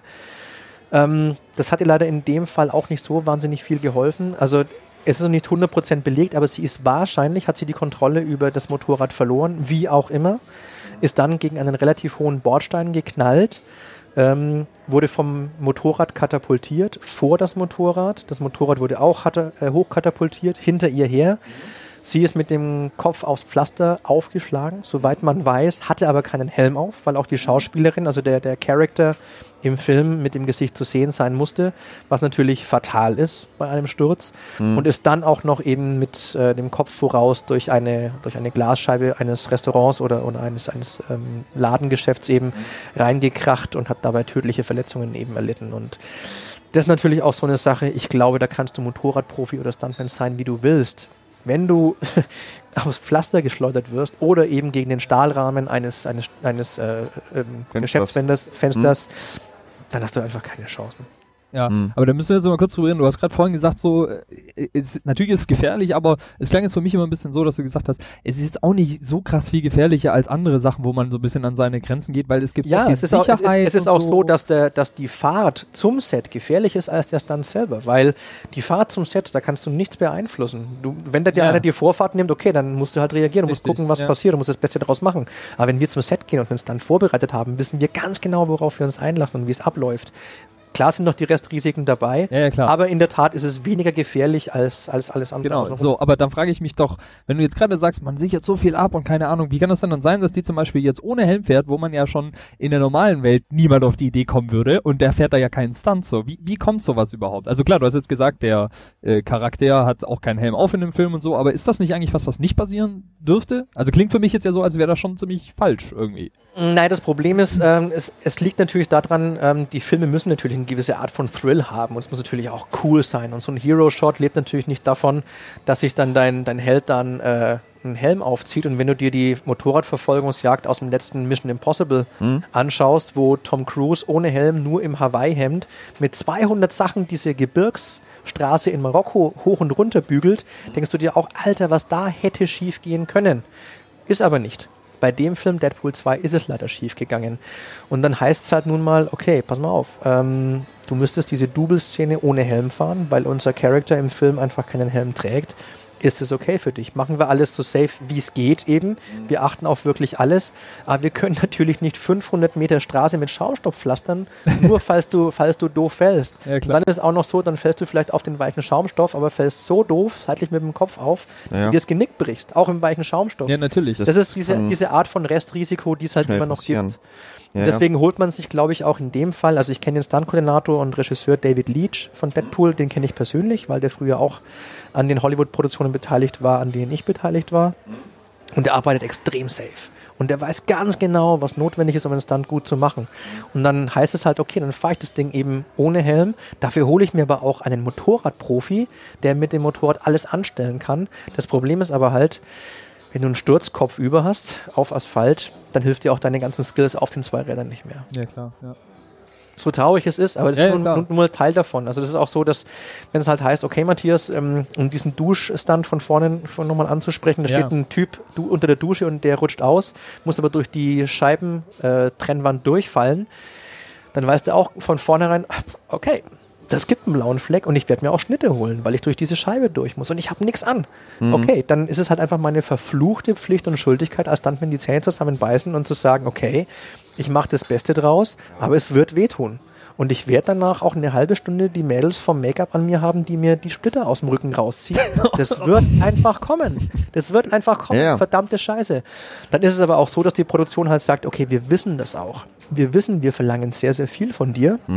Und deswegen gibt es da halt auch dann äh, einen dementsprechenden Gefahrenzuschlag, die sogenannten Adjustment, wenn du was besonders krasses machst oder was besonders häufig wiederholen musst, dann gibt es halt nochmal Kohle obendrauf. Und dann denkst du dir halt, okay, that's my job. Du kannst nicht immer nur in der Sonne liegen und am Schirmchen nuckeln, sondern du musst auch wirklich einfach mal die Zähne zusammenbeißen Ja, können. ja. Aber ist es so ein bisschen, weil du, also man macht ja sowas, dass der ohne Helm fährt, das ist ja schon, weil man, man hat nicht nur eine Stunt-Szene, sondern wir müssen sie noch ein bisschen cooler machen, weil er nicht mal einen Helm trägt, so. Genau. Ähm, und wenn man uns jetzt mal anguckt, wir schauen uns einen Actionfilm aus den 70er Jahren an und dann einen von heute ist ja was komplett anderes, Total. ja. So, und irgendwie habe ich ja schon so ein bisschen das Gefühl, dass so ein Actionfilm-Krieg schon so ein bisschen stattgefunden hat, weil wenn du einen reinen Actionfilm hast, ist ja das Einzige, was ihn noch krasser macht, dass es halt irgendein Stunt ist, den man so noch nicht gesehen hat. Auch So in es. Hubschrauber, Hubschrauber in Haus, haben alle schon gesehen, ja. Ähm, das heißt, irgendwie ist es ja schon so ein bisschen so eine Competition, dass man versucht, immer noch mal einen draufzusetzen. Ja. Und wird's nicht dadurch dadurch irgendwie auch immer noch gefährlicher, weil wenn wir anfangen, so Sicherheitssachen, die Helme wegzulassen, dann macht es den Stunt krasser, aber gleichzeitig auch gefährlicher. Ist das ein bisschen so, dass du sagen würdest, das wird gefährlicher durch diese immer äh, krasser werdenden Stunts oder ist das dann doch eher wieder eigentlich abgesichert? Ich glaube schon, dass es gefährlicher wird, weil du musst immer mehr bieten und du musst dir von vornherein natürlich auch eine Optik überlegen. Und meistens ist es so, dass dann halt gerade die, ähm, die Writer, also die, die Autoren, die überlegen sich einen super krassen Stunt und sitzen dann zusammen und sagen, okay, wie entwickeln wir denn eine Optik oder, oder eine Geschichte oder Szenen, die schon im Trailer so fett sind, dass jeder diesen Film sehen will. Weil da schon so ein geiler Stunt verbaut wird. Genau richtig. Und dann kommen die mit diesem Produkt an den Stunt-Koordinator und sagen, guck mal her, das wollen wir haben. Und dann sagt der Stunt-Koordinator, okay, dann richten wir das jetzt mal ein. Dann gib uns jetzt mal ein Dreivierteljahr und dann machen wir das. Es kann natürlich sein, dass da eine Szene drin ist, die einfach nur geil wirkt, aber du sagst, ja gut, das ist die gleiche Technik wie vor 30 Jahren, da müssen wir jetzt nichts Neues erfinden, weil das auch ist okay. Nee, ja das, nicht das, ja. genau, muss Standardprodukt A, B, lass uns mal. Ja. Richtig, genau. Es gibt zwar im Stunt nicht so wirklich, aber wenn es dann halt um eine Autoverfolgungsjagd geht, dann sagst du ja, okay, gut, dann das haben wir schon mal gemacht. Dann machst du halt vielleicht noch mehr Autos oder noch, noch krassere Spezialeffekte, Explosionen im Hintergrund zum Beispiel. Aber dann sind auch wirklich genau diese Spezialfälle, die du ansprichst, wo du sagst so, scheiße, wie zum Geier mache ich das? Also wie verwirkliche ich diesen Stunt? Also wie, wie bringe ich das zum Leben und wie mache ich es auch noch safe? Und dann musst du natürlich irgendwas entwickeln, dann musst du testen und musst halt wirklich aufgrund deiner Erfahrung, aufgrund der Materialien, Seiltechnik zum Beispiel oder halt spezielle Sicherheitstechniken, wie erfinde ich et etwas, um diesen Effekt zu machen? Und klar hast du dann genau da auch wieder diesen Approach, okay, durch Erfahrung, Manpower, Profis, Technik, Equipment testen, vorbereiten, nähere ich mich dem so an, dass es geil ausschaut und das Restrisiko trotzdem gegen Null gebracht wird. Aber die Herausforderungen werden da auch in der Tat immer, immer größer. Hattest du auch schon mal Fälle, wo du gesagt hast, nee, das ist, das schaut zwar vielleicht äh, gut aus, das, also das in eurer Vorstellung, aber das können wir halt leider nicht realisieren. Nee, muss ich ganz ehrlich sagen. Also ich stand schon, ich stand schon oft vor, vor diesem, diesem Berg, wo ich mir dachte, oh Scheiße, oh Gott, wo habe ich mich da eingelassen? Wie, wie soll denn das funktionieren? Wie soll denn das jemals klappen? Aber ähm, das ist auch das, wofür ich lebe und was den, den Job für mich auch so, so spannend und so herausfordernd macht, zu sagen, okay, jetzt habe ich eine Situation, die muss ich irgendwie machen und äh, wie schaffe ich das? Wie schaffe ich das? Welche Lösung muss ich da bringen? Wie viele verschiedene Sachen, wie viele Zutaten muss ich in diesen Topf werfen, damit eine lecker schmeckende Suppe draus wird? Und ähm, das hat eigentlich immer funktioniert. Es gibt aber einige Stunts, wo ich sage, nö, nee, das, das müssen wir jetzt nicht machen. Nee, da, da habe ich keinen Bock drauf und habe auch Projekte abgelehnt. Also zum Beispiel totaler Blödsinn oder Rekordjagden, da würde ich von vornherein sagen, nee, also das machen wir nicht. Also ich muss mir nicht in ein Auto ähm, reinsetzen und mit 250 Sachen über eine Rampe schießen, nur um mich noch mehr zu überschlagen. Das mache ich nicht. Ich will einen Effekt kreieren für einen Film, der spannend ist, der Dramatik in sich birgt, der die Geschichte weiterbringt und die Charaktere zeichnet oder einen dramatischen Höhepunkt setzt oder einfach nur geil ausschaut. Das möchte ich machen. Und für den Rest, glaube ich, da, da gibt es die Leute, die man als Draufgänger bezeichnet und die sich nach einem Jahr spätestens von selbst Ich aussortieren. wollte gerade sagen, das sind die, die du bei der Bewerbung ablehnst, weil du sagst, das sind eh nur. Ja, ja, Ja, genau. okay. Also ich, ich wünsche niemandem, dass es wirklich passiert, Natürlich aber nicht. da geht es wirklich dran, äh, professionell einzuschätzen, was machbar ist und wie es machbar ist. Aber ähm, witzig, wo du sagst, ich hatte nämlich so eine Situation, wo ich fast das Handtuch geworfen hätte. Und zwar war das bei den Bregenzer Festspielen am Bodensee. Und das ist ja nun mal eine äh, Live-Show. Es ist eine Oper auf absolut internationalem Niveau. Ein absolutes Spitzenpublikum, jeden Tag ausverkauft und nichts, wo du sagen kannst, naja, mach mal halt schon irgendwie. Nee, Das natürlich. geht nicht. Ja. Und es gab eine Szene bei der Monumentaloper Aida. Da musste der Hauptdarsteller, der Sänger, Sänger musste von einem Steg springen, der über den See geragt ist. Drei, vier Meter hoch war, musste ins Wasser springen. Dann wurde unter Wasser ein riesengroßes Inferno entfacht mit Luftblasen und sollte einen Unterwasservulkanausbruch darstellen. Ein wahnsinniges Inferno. Der ganze Bodensee hat geschäumt und gebrodelt. Es waren unterseeische Pyroeffekte eingebaut, die hoch, Feuersäulen hochschießen. Es wurde weiter gesungen. Es ist ja alles auf die Sekunde getimt mit Orchester und Chor. Und dann musste nach exakt 35 Sekunden, musste auf der anderen Seite des Sees vor der Bühne, musste der gleiche Darsteller hochkommen, der Radames, hat damit die Prüfung bestanden und kann Feldherr werden. Wie machst du das? Ja, denkst du, das, Wie, wie machst du das? wenn Also, du einen Profischwimmer hast, ja, aber das geht ja nicht, weil du Nee. in dem Fall ja nicht dubeln, das muss ja derselbe Typ sein, ne? richtig, Ja. genau. Der muss ja auch Krass. noch singen. Und wie kommst denn du da durch? Also wie, wie, wie machst denn du das? Also das musst du mit dem Schauspieler... Nee, Schauspieler geht nicht. Scheiße, wie machst du das? Dann haben wir eine Lösung gefunden und wir haben wirklich über einen Monat nur an dieser Szene gearbeitet. Okay. Wir konnten die Szene dubeln, indem der Typ einen Sack über den Kopf bekommt, so als ob er quasi so jetzt, das ist jetzt eine Prüfung, Sack über den Kopf, Fesseln an, versucht es zu machen. Dann haben wir das Double vom Steg springen lassen. Ich war mit einem Sicherheitstaucher unter Wasser vor dem Steg, habe auf Wartestellung gewartet mit einem zweiten und einem dritten Atemversorgungsgerät. Ich hatte eine Stoppuhr unter Wasser und in dem Moment, wo ich gehört habe, wie der Typ ins Wasser einschlägt, weil im Bodensee siehst du nichts, du hast teilweise Ja, ja. eine Sichtweite von 10 Zentimetern. Ich höre Bum und ich musste, okay, jetzt ist er reingesprungen, ich drücke auf die Stoppuhr. Dann suchst du den Stuntman, der irgendwo in deiner Nähe sein muss, sammelst ihn ein, presst ihm das Atemstück in den Mund, damit er atmen kann. Dann haben wir uns unter Wasser, also wir haben Unterwasser-Rigging gemacht, haben uns Leinen durch dieses Inferno, das überall Das waren heißt, um dich rum Special explodiert alles. Um mich herum explodiert alles. Es waren Teller, die waren so 40 Zentimeter im Durchmesser. da wurde Luftdruck rausgeschossen, damit es oben einen Meter hohe Luftblasen gibt. Da Scheiße. mussten wir uns durchfädeln, kamen an einem anderen Punkt raus, den wir uns genau neben der Bühne ähm, installiert hatten, mussten aber noch einen Abstand nehmen, weil auf der Bühne, auf der er dann rauskommen sollte, war eine, die ein Unterwassergelenk hatte, damit man die unter Wasser drehen konnte. Wenn du da reinkommst, zermalt dich das Ding. Das heißt, da mussten wir hin, dann habe ich auf die Uhr geguckt und exakt vier Sekunden vor Ablauf habe ich dem Typ das Atemgerät wieder aus dem Mund genommen und nach oben geschickt, drei Meter, damit er genau auf die Sekunde genau da oben rauskommt, weil die Musik läuft ja weiter. Ja, ja. Der Chor singt weiter und der, der Jubel im Chor, er hat's geschafft, wunder, wunder, wunderbar, verpufft natürlich, wenn der Kerl nicht da ist. Ja. Das ist natürlich totale Scheiße. Dann hieß es, okay, dann haben wir schon mal das Double auf der Position. Wir brauchen aber den Sänger verflucht nochmal. Was machen wir jetzt? Dann hatten wir noch einen Zufall und zwar sind alle möglichen Priester ähm, in so ganz großen Neoprenroben auf diese Position gegangen, um den, den Radarmess, diesen Feldherrn eben zu empfangen und dann eben zum Feldherrn zu krönen, haben wir uns gedacht, wir machen es einfach folgendermaßen. Wir haben den Sänger im Originalkostüm in dieser Neoprenrobe, der läuft einfach halb versteckt mit den Priestern mit auf die Bühne, steht dann da. Ja. Sobald aber das Double hochkommt, schlüpft der aus der Robe raus, weil die so fettes Neopren war, stand die von alleine. Ah. Das Double ist in die Robe reingeschlüpft. Der Darsteller hat die Position übernommen, kurzzeitig verdeckt von den anderen Priestern, Ja. konnte dann weiter trällern und unser Double ist tropfend nass unter dem Neoprenanzug mit den Priestern dann wieder von der Bühne gewackelt.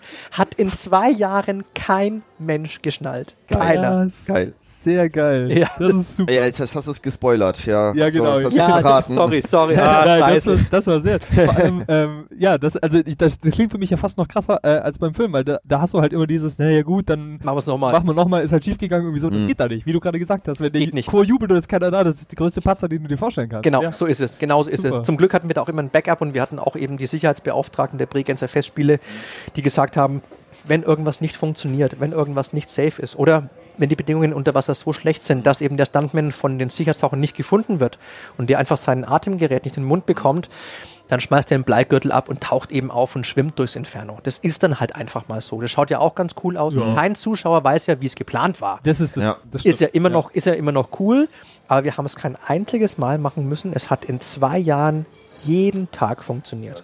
Und da bin ich schon auch stolz drauf. Ja, da zu Recht. Also, das ist, das ist so ein Das gutes ist Ding, ja. echt respektabel. Das bringt mich jetzt auch noch an eine andere Frage, ähm, weil wir haben jetzt gerade über Film gesprochen. Du arbeitest ja nicht nur mit deinem Stunt, nur beim Film, sondern So ist eben es. Bregenz ist ein Beispiel. Genau. Was mh, sind noch für andere Jobs? Ja, wir machen noch die Bayreuther Wagner Festspiele. Das ist auch eine sehr, sehr renommierte Adresse eben. Das ist auch ganz cool, in so einem Opernhaus eben zu arbeiten. Ähm, da haben wir dieses, äh, diese Saison und schon die letzten zwei für Tristan und Isolde haben wir einen Sprung aus circa sechs Metern Höhe aus einer schwebenden Pyramide. Und da muss eine, ein, ein, ein, ein, also eine, eine Isolde, gedoubelt von einem Stuntman, eben auf einmal aus dieser Pyramide rausfallen und wird vom Bühnenboden verschluckt. Das ist extrem geil, weil die fahren wirklich den Bühnenboden auf. Da ist wirklich dann ein Loch in der Bühne. Ah, ja, ja. Unten drunter ist unsere Matte. Es wird dann so ausgeleuchtet, dass der Bühnenboden kein Licht abbekommt. Und diese Isolde fällt aus der Pyramide, fällt sechs Meter tief Richtung Bühne und wird von der verschluckt. Licht geht an und die Bühne ist leer. Geiler Effekt. Ja. Und das ist natürlich extrem fett. Das machen wir noch, aber Wir machen auch Musikvideos. Ähm, wir machen auch äh, Werbespots. Also wir haben jetzt gerade den aktuellen Alpecin-Werbespot gemacht, wo, wo äh, der, der Rick Zabel, der Profi-Radrennfahrer, durch eine explodierende Wohnungstür durchfahren musste. Okay. Haben wir vor einer Woche erst gedreht. Und wir machen auch, also wir haben den Mercedes-Benz, haben wir, als die neue A-Klasse rauskam, die ganzen Werbespots gemacht. Als der neue Sprinter rauskam, war ich der Präzisionsfahrer, haben wir in Lissabon gedreht. Also alles, wo man Präzision und Sicherheit äh, braucht, sind wir eigentlich auf dem Parkett zu Hause. Wir waren auch bei Wetten Das und haben da dies, das Finale eingerichtet, wo ja gerade nach dem Unfall von Samuel Koch ganz extrem viel Wert auf Sicherheit gelegt wurde.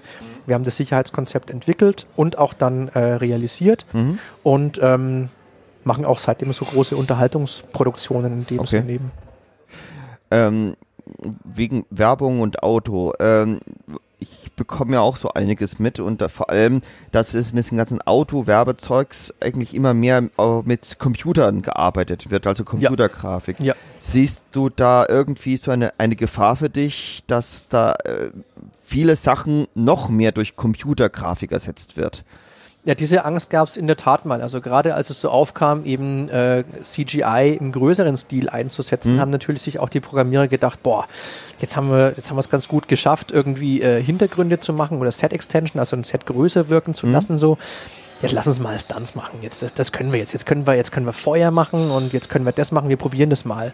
Und es ging grandios in die Hose. Es, es hat wirklich total, es ging wirklich voll daneben, weil es wirklich scheiße aussah. Es sieht auch heute in den meisten Fällen noch sehr, sehr scheiße aus. Und es gibt auch heute noch immer gerade diese Elemente wie Rauch, Wasser, Feuer, Nebel, die immer noch extrem äh, verbesserungswürdig sind, wie ich finde. Und ich bin jetzt kein Computerspezialist, Ja, aber, aber selbst jeder große Regisseur, also nimmst du Tarantino, nimmst du sonst wen, die sind alle noch Fans von Practical Effects. Das hat sicher seinen Grund. Ja? Absolut, genau so ist es. Also einerseits ist es natürlich viel, viel cooler, echte Action zu drehen. Es macht viel, viel mehr Spaß. Der große Effekt ist aber natürlich, es sieht immer geiler aus. Es sieht einfach realistisch aus. Wenn du dann solche Blockbuster hast wie Avengers oder Captain America oder sowas, da wird extrem viel echt gemacht, was dann durch Computer unterstützt wird.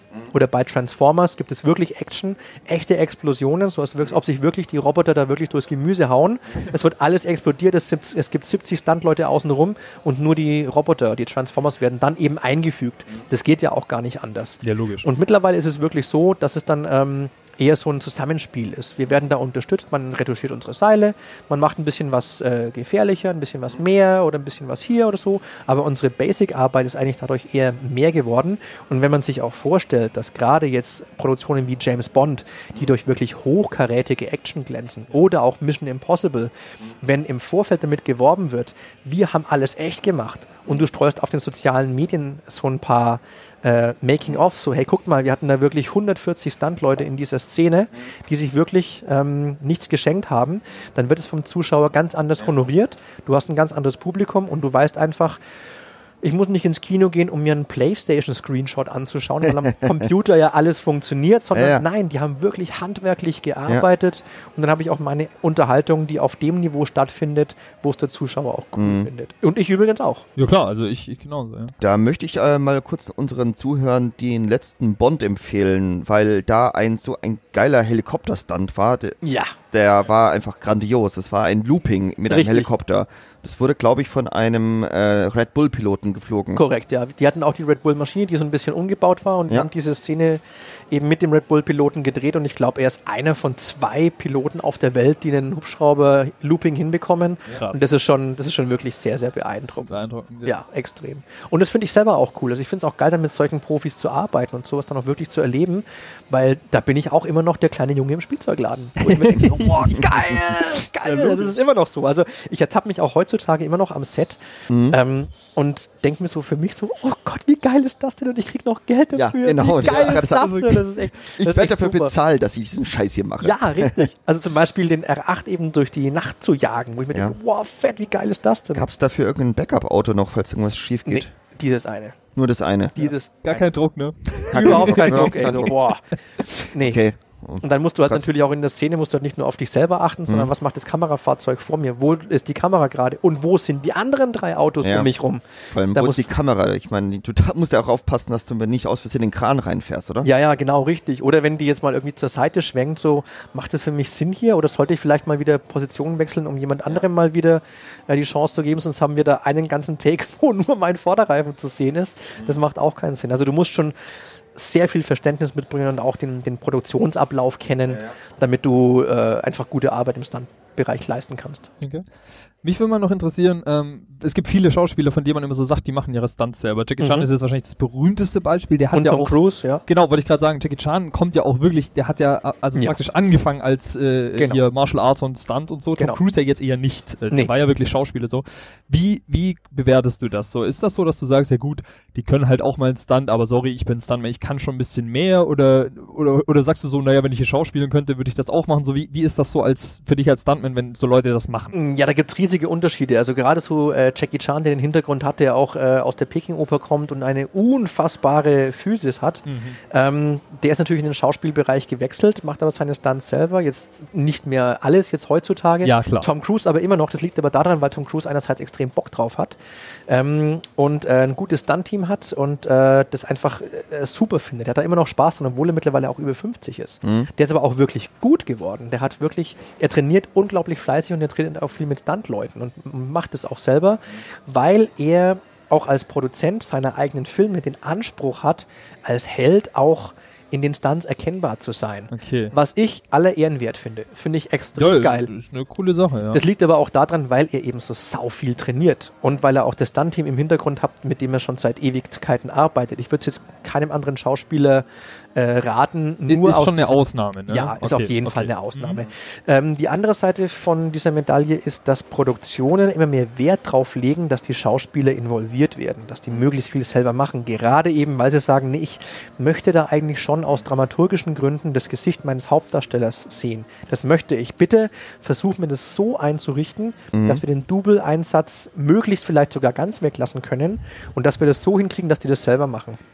Äh, merkwürdig. Ich habe es nämlich jetzt vor kurzem erst gehört, dass es eher andersrum ist, dass Versicherungen eher da, also die, die, die Schauspieler versichern, äh, eher sagen, nee, der darf ja nicht mal ein Feuerzeug anzünden. Richtig, richtig.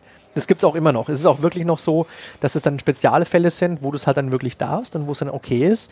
Ähm, und das, das Verletzungsrisiko ist natürlich trotzdem immer noch da. Also das, das muss bloß eine ganz normale Schlägerei sein. Das habe ich beim Tatort sehr, sehr oft, dass die Schauspieler das selber machen sollen und es auch wirklich, wirklich geht. Aber du musst die natürlich dann innerhalb kürzester Zeit auf ein Niveau bringen, dass du sagst, okay, es ist safe, die hauen sich nicht gegenseitig die Nase weg und es schaut auch noch gut aus. Und da ist oftmals eine Gratwanderung, die finde ich dann ähm, grenzwertig. Und dann bin aber auch ich als Stuntkoordinator derjenige, der sagt so, nein, pass auf, wir haben jetzt eine Woche trainiert, es wird nichts. Die werden sich wehtun. Du wirst einen Totalausfall haben, weil einer mit dem blauen Auge aus dieser Choreografie rausgeht. Das wird nichts. Und ich nehme mich jetzt hier aus der Verantwortung, wenn ihr weiterhin auf den Selbsteinsatz steht. Und dann ist aber auch so, dass ich die letzte Instanz bin. Und wenn der Regisseur sagt, nein, ich will aber verdammt nochmal, dass die das selber machen, dann sage ich, gut, dann bin ich raus. Das finde ich unprofessionell, das finde ich unsicher. Und die letztendlich Leidtragenden sind auf jeden Fall die Schauspieler, weil die sitzen mit der gebrochenen Nase für vier Wochen irgendwo, können nicht arbeiten und die Produktion hat einen Totalausfall, einen riesen Versicherungsfall. Und wer dann eben innerhalb der Produktion so kurz, so kurzäugig denkt oder sieht und sagt, ich will es aber trotzdem haben, muss ich, muss ich dann nicht haben. Hatte ich aber zum Glück auch noch nie, ich musste noch nie so, so arbeiten, sondern alle sagen dann, okay, ist schade, bringt jetzt andere Probleme mit sich, aber dafür bist du ja auch als Stunt-Koordinator da, Gefahren einzuschätzen, Richtig. zu bewerten Ja. und zu reagieren. Und wenn du sagst, das ist aus Sicherheitsgründen nicht möglich oder du willst es nicht, dann machen wir das auch nicht. Dann finden wir eine andere Lösung. Dann bin aber auch ich derjenige, der sagt, sehr gut, wunderbar. Ich habe ja auch schon Option A und B. Wir können nämlich den Double-Einsatz so und so minimieren und wenn wir over Shoulder schießen, sehen wir den und den nicht, bla bla bla. Und dann funktioniert das. Und dann sind auch die Regisseure total happy und sagen, ach, ach so, ja cool. Ach ja geil, ist ja gar nicht so schlimm. Ach ja, und wenn du es auch noch machen kannst und wenn du dann, dann das noch machst, perfekt. Also du bietest dann, dann, falls sowas sein sollte, bietest du gleich eine Lösung an. Ja, das, also da, da stehe ich mir selber auch einfach in dieser Herausforderung ähm, in nichts nach, wo ich dann sage, so, nee, ich, ich muss dann ja auch eine Lösung anbieten. Ich kann nicht einfach bloß sagen, nee, machen wir nicht und jetzt schaut zu, sondern nee, machen wir nicht, weil aber wir könnten es so und so machen. Und wenn man noch eine dritte Option anbietet, dann sind eigentlich alle happy. Und dann kann ich auch mit den Schauspielern, mit den Doubles dann das Ganze so vorbereiten, dass du am Set dann wirklich genau auf den Punkt bist und vielleicht sogar noch ein Häppchen geiler. Ähm, wie schaut es eigentlich persönlich bei dir aus? Wenn du, hast du irgendwie so Lieblingsfilme, wo du sagst, wow, das ist dieser geile Stunt aus sowieso. Gibt es da irgendwelche Filme, wo du mal unseren Hörern empfehlen kannst? Also ich muss ganz ehrlich sagen, ähm, ich, ich bin ein großer Freund vom Popcorn-Kino, Ja. weil es einfach so... Ja, weil da so gibt's ja richtig viele Stunts. Ja, eben. Einerseits deswegen, aber darum geht's gar nicht. Also das, wenn ein Film viele Stunts hat, dann, dann ertappe ich mich eigentlich eher dabei, dass ich in den analytischen Blick verfalle und nicht genieße. Und eigentlich will ich einen Film gucken, weil ich den wirklich gucken will. Fertig, ich will unterhalten werden. Aber natürlich finde ich Stunts ganz geil. Ähm, ich finde zum Beispiel Michael Bay einen begnadeten Actionregisseur. Ich finde seine Hochglanzoptik einfach super. Er hat ein unglaublich gutes Storytelling, auch wenn manche sagen, so, äh, der Popcorn, bitte, bitte, bitte. Ähm, gut, okay. Man sieht- Man sieht ja ein paar Mal so oft die US-amerikanische Flagge vielleicht, ne? Aber so. Ja, also er hat schon ein sehr knallendes Pathos, Ja, aber ja. mein Gott. Und er das- kann die Kamera halt nicht stillhalten. Nee, nee, kann er auch nicht, aber gut, das sei ihm alles vergönnt. Also die Ja. kann man wirklich sehr, sehr gut, ich sag mal wirklich Mhm. konsumieren. Das ist sehr, sehr schön. Ähm, wo ich aber richtig Spaß habe, sind aber an den sehr, sehr, an den eher fragileren Filmen. Also ich fand jetzt zum Beispiel den Mord im Orient Express fand ich grandios, Okay. weil der einen unfassbaren Cast hat, die sich alle gegenseitig äh, überhaupt nichts nehmen und auf einem Wahnsinnsniveau spielen. Der Film ist total super fotografiert. Das fand ich sehr, sehr cool. Und Aber äh, stunttechnisch ist da. Also eigentlich nichts drin. Okay, okay. Eigentlich nichts drin. Aber ich muss auch ganz ehrlich sagen, ich habe so viel Stunt jeden Tag. Also, Ja, aber was ist, aber was ist der Stunt? Also ich meine, klar, für dich jetzt, aber was ist der Stunt oder vielleicht der Film, wo du sagst, ja, aber das ist schon krass. Das muss man mal gesehen haben. Das ist wirklich äh, bezeichnet für mein Handwerk, wie krass Ja. da Oder, kann. ja. Ja, also was ich da wirklich im Stunt-Handwerk ganz weit vorne sehe, ist äh, Bad Boys 2 von Okay. Michael Bay. Der liegt schon einige Jahre zurück. Ja, aber das Aber da wurden wirklich extrem viele Register gezogen. Stimmt. Ähm, in dem Zug dann auch Matrix 1 und 2. Matrix 1 hat Bodystunt und so von den, von den, äh, von den ähm, klareren Stunts, also wo nicht so viel mit CGI oder im, im großen Maßstab verbrannt wurde, noch sehr, sehr viel zu bieten. Und Matrix 2 hat diese Autobahnverfolgungsjagd, die einfach Oh ja, genial stimmt, ist. die ist mega. Mit diesen Die ist wirklich- Geistern, ne? Diesen- Ja, ja, genau, ja, diesen, diesen Weißgeister, die dann durchfliegen können, die ist Mega. extrem gut gemacht. Und was ich auch immer noch nach wie vor einfach geil finde, ist James Bond und Mission Impossible. Ja, wirklich. Ja, also das nee, sind, das sind ja. die wirklich auch einfach vom Storytelling her sehr gut sind. Ist natürlich auch Popcorn-Kino, aber James Bond hat auch immer noch so eine gewisse Dramaturgie, so eine gewisse äh, Rotznäsigkeit dabei, hat tolle Charaktere und einfach auch einen gewissen Stil, den ich einfach sehr, sehr toll finde. Und eben auch geile, echte Stunts von den britischen Kollegen, die ich auch nach wie vor sehr verehre. Äh, und von meiner Sicht, also ich will mal kurz mal noch einen Film in, in den Raum werfen. Bullet. Ach, ja, Wahnsinn. Diese- mega. nach wie vor die, die geilste Autoverfolgungsjagd. Ja, Äh, äh. Unfassbar. Also Ja. nach wie vor auch immer noch ein Meilenstein und ich glaube auch bis heute nicht zu toppen. Nee, nach auf wie gar vor. keinen Fall. Genauso Ja. wie die, die nach wie vor geilste Filmschießerei bei Heat ist. Ja, Ja. 14 Minuten mit Ja. Originalsound und einer Dramaturgie und dieser, nur dieser, dieser Klopf-Sound, ding, ding, ding, ding, ding, ding, ding, ding. Also total ausgeklügelt und trifft bei mir auch genau ins Schwarze. Ja, Volle Kanne. stimmt total. Ähm, wir müssen mal nur kurz vielleicht so ein bisschen, wir haben jetzt ja eigentlich, also was du jetzt erzählt hast, also gut, ich persönlich wäre der Falsche dafür, aber ich hätte schon auch Bock mal sowas zu machen, ne? So. Ja, glaube ich. Ähm, jetzt haben wir aber ja, gut, wir haben schon drüber gesprochen, ne, es sterben Leute und sowas, aber irgendwie, ähm, also es, der Aufhänger ist so ein bisschen, letztes Jahr gab es vor den Oscars äh, eine Demonstration von Stuntman und Stuntwomen, ähm, die gesagt haben, wir wollen einen eigenen Oscar haben. Ja. Ähm, da können wir gleich mal kurz drüber reden, wie du dazu stehst, aber so generell, das als Aufhänger genommen, scheint es ja ein bisschen so, dass äh, die Stunts Community, sage ich jetzt mal, sich manchmal nicht ganz so äh, wohlfühlt mit allen Bedingungen, mit allen Rahmenbedingungen. So. Ja, nicht, nicht richtig respektiert. Ja, genau, Ja. darum so. Aber vielleicht auch mal ein bisschen so, weil du gerade vorhin auch die Versicherung angesprochen hast. Ich kann mir so vorstellen, die freuen sich total, wenn du sagst, hey, ich bin der Typ, der sich dauernd aus fahrenden Autos wirft und sowas. Dann sagen die bestimmt geil, ja, so. Ich versichert wäre, ja. Ja, Wir genau. haben so. einen ganz günstigen Tarif für Sie. Richtig. ja, wie sind denn da so, so, so, so diese Hürden, ja? Also einerseits so dieses respektiert werden, anerkannt werden, vielleicht mal einen Oscar einführen und andererseits so dieses, ich mache diesen Job und stoße damit dauernd auf Probleme, weil das halt nicht das ist, was normale Leute tun. So.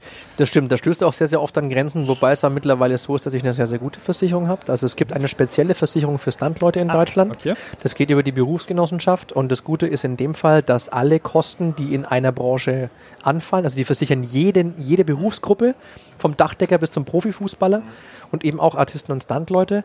Und alle Kosten, die durch Unfälle in einer Branche entstehen, werden auf die Branche umgelegt. Es gibt in Deutschland circa 100 ernstzunehmende Standleute, die auch davon von einigermaßen leben können, die da auch einzahlen. Und der Beitrag ist geringer als meine Handyrechnung zum Beispiel. Wow. Das liegt Das aber daran, weil bei uns nicht viel passiert. Es passiert einfach nicht viel. Einerseits liegt es natürlich daran, wir wollen nach einem Drehtag nach Hause gehen und, und klar. im Biergarten sitzen. Wir wollen uns nicht verletzen. Du hast die Verantwortung den Leuten gegenüber und auch der Produktion gegenüber. Du willst nicht morgen in der Bildzeitung stehen haben, äh, Stuntman bei Tatort schwer verletzt. Das willst du nicht haben. Und deswegen arbeiten wir daran eben auch sehr, sehr hart. Ich habe auch äh, gehört, dass die KSK jetzt auch, also die Künstlersozialkasse, äh, Stuntmans auch als künstlerischen Beruf es anerkannt hat. Dass es jetzt da Ja. aufgenommen wurde. Wie siehst du das so? Mm, Ja, das, das sehe ich leider überhaupt nicht so. Und da gibt es auch sehr, sehr konträre Meinungen, gerade im Stunt-Business und auch im Bundesverband, in dem ich bin, im bin weil ähm, es gibt ähm, die äh, klassischen Verfechter, die sagen, nein, wir sind Künstler. Wir sind Darsteller und in dem Moment, wo wir den Double übernehmen oder was anderes, sind wir künstlerisch tätig. Und das sehe ich überhaupt nicht so. Ich sehe mich als Dienstleister, ich sehe es als sehr, sehr technischen Beruf an und ich ordne mich äh, dem, dem Produkt, dem Film, zu 100% unter. Also ich kann jetzt sagen, ich tanze erstmal in meinem rosa Tütü übers Dach, bevor ich runterspringe, sondern die, den, den Spielraum, den ich habe, der ist mir zu 100% vorgegeben. Natürlich, klar, wenn ich vom Dach springe, was ich mit meinen Armen mache oder wie ich falle, Ja. ist meine Sache. Es ist aber keine, kein künstlerischer Ausdruck. Künstler sind für mich die, die etwas schaffen oder etwas interpretieren. Und das tun wir nicht. Wir sind Techniker. Wir sorgen dafür, dass es sicher ist. Es ist ganz pragmatisch gesehen. Und ähm, diesen künstlerischen Freiheit, die, die ich habe, die, die sehe ich in keinster Weise. Und jetzt komme, würde ich nochmal zum Oscar kommen. Wie Genau. siehst du Ja, das genau. mit dem Oscar? Ich meine, im Grunde geht es auch um eine künstlerische äh, Ehrung von, vom künstlerischen Wert. Ja, oder zumindest um eine, um eine, eine Leistungsschätzung zum. Beispiel. Ja. Ich schätze, dass genauso wie halt ein Make-up-Artist einfach gute Arbeit äh, gemacht hat, wo man sagt, okay, das ist einfach so ein Academy Award wert, der auch weltweit wirklich Gewicht hat. Ähm, in den USA gibt es den großen Kampf eben von den Stuntleuten für einen eigenen äh, Oscar. Ich habe auch die Petition mit unterschrieben, weil ich finde, dass gerade in den USA, wo es den Oscar eben für jede äh, Berufsgattung gibt, da glaube ich, gehört Stunt schon auch dazu. In Deutschland ist es ja generell so, dass es da nicht so wahnsinnig viel, Film, viele Filmpreise gibt und ich bin auch jetzt niemand, der sich ähm, mit Filmpreisen schmücken muss. Also äh, ich brauche diese Anerkennung nicht. Ähm, für mich ist die allergrößte Anerkennung, wenn ich einen coolen Job gemacht habe und alle safe nach Hause fahren. Oder eben, wenn mir Larry Wachowski am Set auf die Schulter klopft und Ja. sagt, great job, Matthias. Ich meine, ey, wie geil ist das denn, wenn du, wenn du von, einem, von, von so einer Größe eine persönliche Anerkennung für eine direkte Leistung bekommst, das ist also kann nicht besser kommen. Wenn es eine An Auszeichnung gibt für mich, würde ich natürlich auch nicht äh, Nein sagen, aber ich würde mich in diesem goldenen Licht dann echt nicht sonnen. Ähm, Wenn es diese Anerkennung geben soll, weil andere eben das wichtig finden und gerade in den USA, ähm, wo wirklich jede Berufsgattung bedacht wird und respektiert wird, dann finde ich schon auch cool. Deswegen habe ich auch für die Amerikaner mit unterschrieben in der Petition von Andy Gill. Und wenn das irgendwann mal kommt, fände ich super, weil noch ist es ja so, dass die Stuntleute so eine eine eigene Kategorie haben, den World Stunt Award, äh, den Taurus, den sogenannten, der wird immer ähm, um den Oscar verliehen. Ich glaube immer so ein paar Wochen später, glaube ich. Ich weiß nicht genau. Ich habe das schon auch gehört, ja. Ja, und das ist halt also quasi nur so von Stuntleuten für Ich wollte Stuntleute. sagen, das wird nicht bei ProSieben übertragen mit. nee, aber äh, in der Tat wird es bei RTL übertragen. Ach, Tatsache. Also bei RTL in der Nacht wird der World Stunt Award wird Oh. übertragen oder wurde zumindest übertragen. Und da geht es dann um die einzelnen Kategorien, also Best Vehicle Work, Best High Work, also diese einzelnen Kategorien, so der beste Highfall, der beste Autostunt, der beste Feuerstunt, die beste Kampfchoreografie. Die wird da eben ähm, ausgezeichnet, aber das hat natürlich nicht die Gewichtung wie die international Ja. anerkannte äh. Academy Award. Logisch, Genau. ja. Äh, hat es vielleicht was damit zu tun, dass äh, bei äh, RTL Osk äh, ähm, Cobra 11 läuft und deswegen, ich glaube, das Stunt-Team wurde schon ein paar Mal nominiert und haben sogar mal ein paar Mal gewonnen.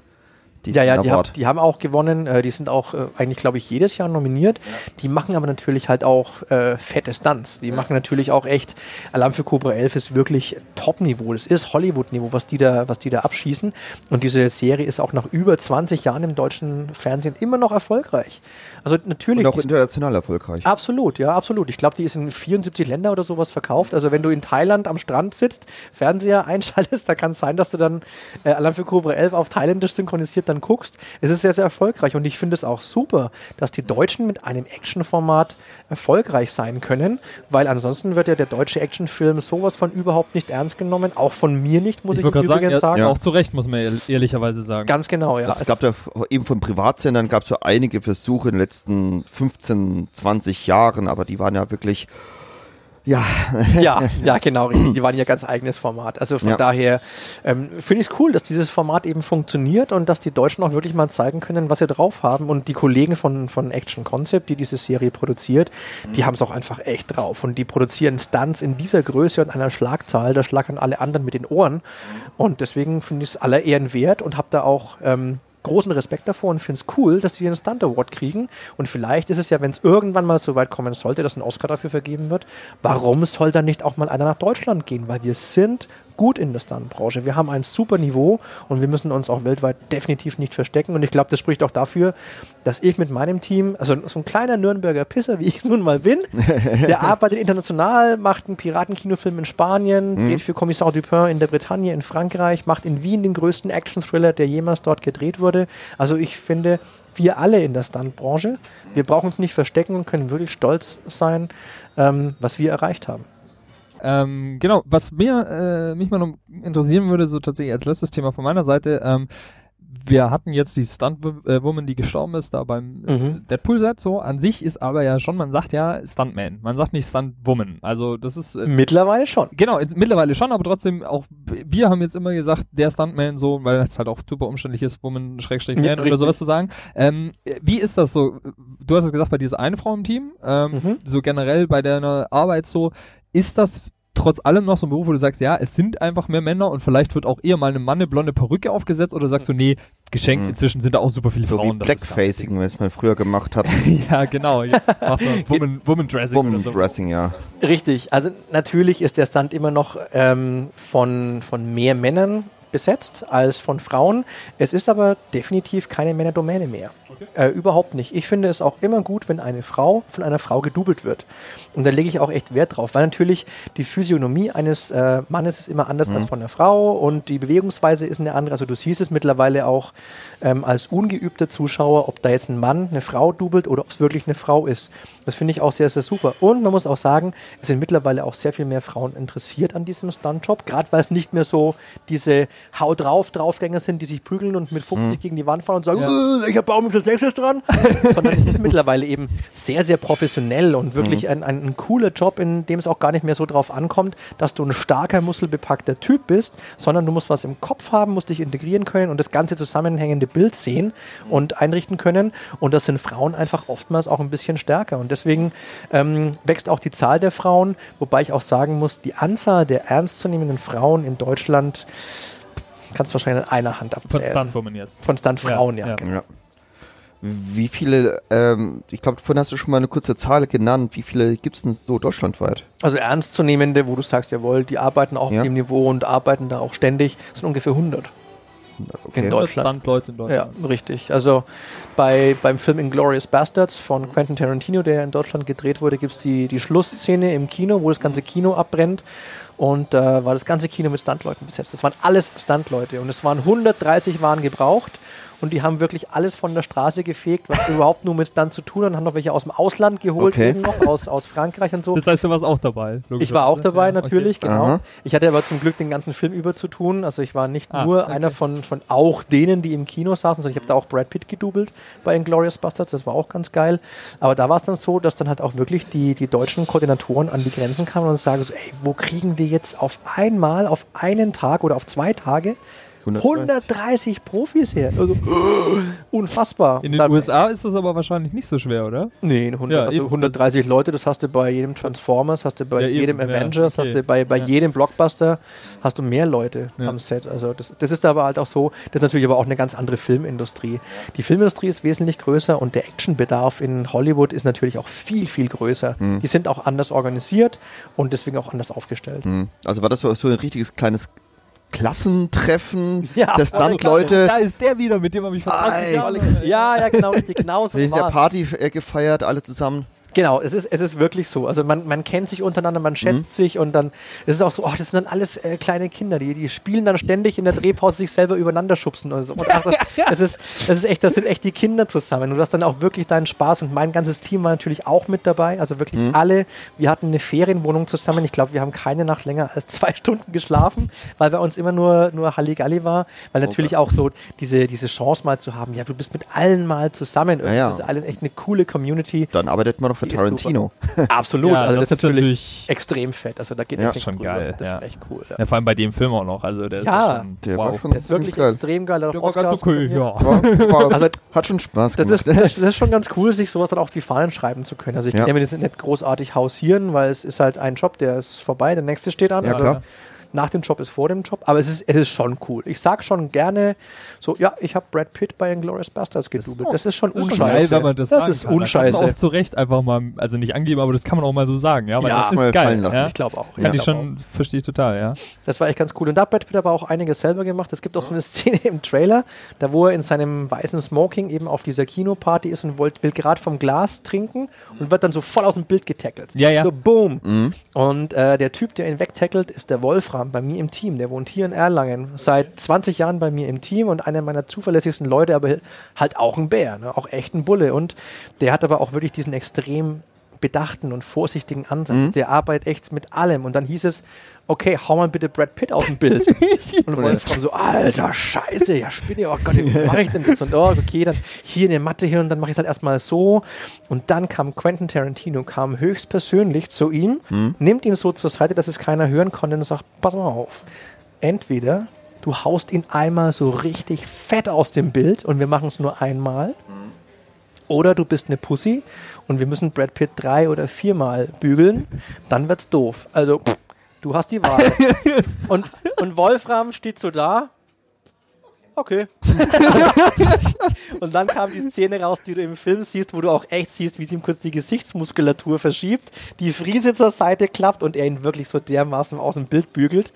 Und so, okay, hat der Regisseur gesagt und Brad Pitt fand es auch okay, ist nichts passiert, alles prima. Der wusste ja auch, dass es ein bisschen härter wird. Du machst es einmal und ist gut. Ja, ja, sehr, sehr Profis geil. unter sich. Ist Ja, schön. genau. Äh, ja, ähm, ich überlege gerade, ich habe eigentlich jetzt gerade nicht mehr so großartiges was auf dem. Ja, ist doch, ist doch schön. Ich Ja, ich glaube, wir haben, wir haben, Das Wichtigste haben wir abgedeckt. genau, wir haben einen super Einblick, glaube ich, bekommen. Ja. Und ähm, doch äh, noch eine Frage, genau. Und zwar ähm, gibt es noch irgendetwas, was gerade so aktuell bald auf, auf, auf den Schirmen laufen wird von dir? Oh ja, da läuft sehr, sehr viel gerade. Also jetzt im, im Dezember kommen noch einige Sendungen, die man natürlich auch, wenn man es verpasst hat, in den dementsprechenden Mediatheken nachgucken kann. Also es gibt zum Beispiel den Zweiteiler Über die Grenze. Das ist äh, so ein, so ein Krimi-Thriller, wo ich einerseits die Stunt-Koordination übernommen habe. Das sind alle meine Stunt-Leute mit dabei gewesen und ich habe noch eine kleine Rolle als Leiter der französischen Spezialeinheit. Sieht mich auch mal endlich mal mit dem Gesicht zum Beispiel Ja, auch. genau, da können wir mal. Genau, äh, dann äh, es gibt einige Tatorte, die, die noch rauskommen. Der Film Keine zweite Chance auf Sat 1 wird gedreht. Die Serie Beat äh, wird demnächst on air gehen und was glaube ich auch ein relativ Wo großes wird Ding das wird. laufen, Beat? Ich glaube, es wird eine Netflix-Serie. Netflix? Oh, Okay. sehr cool. Genau. Und ähm, im Februar 2018 wird es den Tatort Kopper geben. Das ist mit dem Ermittlungsteam aus Ludwigshafen. Ulrike Volkerts und Andreas Hoppe sind da die beiden Darsteller und Andreas Hoppe hört eben auf. Der hört nach 27 Jahren im Tatort auf und es wird sein letzter Tatort werden, wo es um ihn geht mit einer sehr ergreifenden Geschichte, wo ich auch die Stunt-Koordination und sehr viel Action äh, dirigieren durfte. Der kommt im Februar 2018. Ich glaube, der ist auch immer mal einen Blick wert, gerade wo der Tatort ja echt mittlerweile auch so eine Renaissance erlebt hat in den letzten Jahren und auch echt ein populäres Format ist. Also. Mhm, auf jeden Fall. Ja, dann kann man da gerne ja dann mal äh, reinschauen, damit man auch mal, weil du hast jetzt viel erzählt und wir haben ja natürlich die rückwirkenden Filme jetzt gerade in Glorious Spaß und so, Klar. aber wenn du jetzt gerade eben sagst, dieses über die Grenze oder so, bestimmt für unsere Zuhörerinnen und Zuhörer ein guter Ansatz, dass man sich mal, kann man mal sehen, wer du, also was du machst, ja. Genau, richtig. Jedes Mal, Ist wenn auch- einer auf die Schnauze fliegt, kann man sagen, ah, hier, Ja, ne, genau. du Bescheid. richtig, genau so ist es. Es ist ja auch kein Problem zu sagen, okay, ich möchte mal genau wissen, was dieser, der, der Schendel da gemacht hat, dann kannst du mich auch jederzeit googeln. Ähm, ich bin mit, mit vielen Credits eben in jeweiligen Produktionen verlinkt oder auf Crew United findbar und dann kannst du wirklich mal exakt anschauen, so okay, jetzt hat er ganz schön viel gelabert, klingt alles irgendwie ganz cool, aber jetzt schaue ich mir mal an, wie das Ganze im Film so wirkt. Ob es wirklich so eine coole Und- Sau ist oder Ja, voller Schlons. und wir werden ja auch die, die Link auch zu die IMDb und Genau, äh, Crew also United werden wir auch machen. Show Notes wird drin. alles Genau. drinstehen. Äh, dann wollen wir zu unserer letzten Genau. äh, du hast berühmten jetzt gerade Frage schon kommen. gesagt, du stehst in den Credits, ja. Ja, genau. Yeah. Und jetzt stehst du in den Credits, äh, wenn du Filme anschaust, also im Kino, bleibst du bis zum Schluss von den Credits sitzen. Immer. Immer. Immer. Immer. gut, ja. Selbst wenn ich zu Hause irgendwelche Filme gucke auf DVD oder auch im, im, im Internet, ich schaue mir immer die Credits an. Ich will auch wissen, wo wurde der gedreht und das sind meistens die Sachen, die kommen zum Schluss. Ja. Wo wurde er gedreht? Auf was für ein Format wurde Genau. er Welche gedreht? Kamera steht immer Genau, richtig. Das ist, das ist ganz, ganz wichtig. Und Ja. äh, ich bin mittlerweile sehr, sehr stolz, muss ich auch ganz ehrlich sagen, weil in den meisten Major Productions auch einfach Ari Alexa drin steht. Ein Münchner Produkt von Arnold und Richter, bin ich extrem stolz drauf. Ähm, es liegt vielleicht auch daran, weil es äh, ein, ein Produkt aus meinem Heimatland ist, dass ich sage, ja, warum denn eigentlich nicht der Red einfach mal den Rang ablaufen? Und deswegen, ich finde es geil, bis zum Schluss sitzen zu bleiben und sich die Credits anzugucken, auch wenn ich jetzt nicht weiß, ähm, wenn das Orchester genannt wird, wer da letztendlich mit drin steht. Aber ich finde es wichtig, ich finde es interessant und oftmals denkt man ja auch, na, es vielleicht gibt noch einen kleinen Cliffhanger, den man noch irgendwie gucken kann. Ja, selbst, aber selbst wenn nicht, mich interessiert wirklich, wer da dabei war. Und wir lesen auch alle, wenn wir Stuntleute ins Kino gehen, dann lesen wir alle irgendwie blitzschnell die ganzen Zeilen. Das ist dann so, hey, guck mal, Jason war dabei. Hey, James Embry war auch dabei. Oh, oder der war dabei. Ja. Das ist eigentlich ganz cool, dann eben zu wissen. Wobei, ein bisschen, mittlerweile wissen wir auch schon vorher, wer alles dabei war, weil die Leute posten was oder Ja, schicken ja. uns was und Gibt's sagen, Werbung und so, ja. Genau, richtig. Und die schicken uns dann, uns dann auch so Sachen, weil die dürfen natürlich nichts vorher veröffentlichen. Aber sobald die einen Stunt gemacht haben, dann kriegst du irgendwie übers Handy, kriegst du auf WhatsApp, kriegst du was, ey, Alter, ich habe gerade für den neuen Black Panther, habe ich den und den Stunt gemacht. Guck mal, aber niemandem zeigen, niemandem zeigen. Ja, schon klar. Und dann so, oh, geil, aber ey, cool und geil gemacht, ey, super, super, super. Und deswegen wissen wir es schon im Vorfeld, aber ich finde es auch wichtig, einfach sitzen zu bleiben und die Credits anzugucken. Cool. Ja, dann Ja. vielen lieben Dank, dass Sehr du hier gerne. Also hat sehr viel Spaß gemacht. mitgemacht hast. Mir auch. Und hoffentlich hat es den Hörerinnen und Hörern auch einen Einblick gewährt. Äh, Ja. Genau, und Ich hoffe, ihr hattet auch wirklich Spaß beim Zuhören. Das fände ich Ja, Cool. wir auf jeden wir Fall. Und äh, Ja, genau, es genau. gibt ja Kommentare. Genau, schreibt in Yes. die Kommentare, ob es Ja. äh, euch aufgefallen hat oder ob ihr noch irgendwelche Unklarheiten habt. sehr und gerne. genau, ja, dann sagen wir vielen Dank und bis zum nächsten Mal. Genau. Bis zum nächsten Bis Mal. bald. Ciao.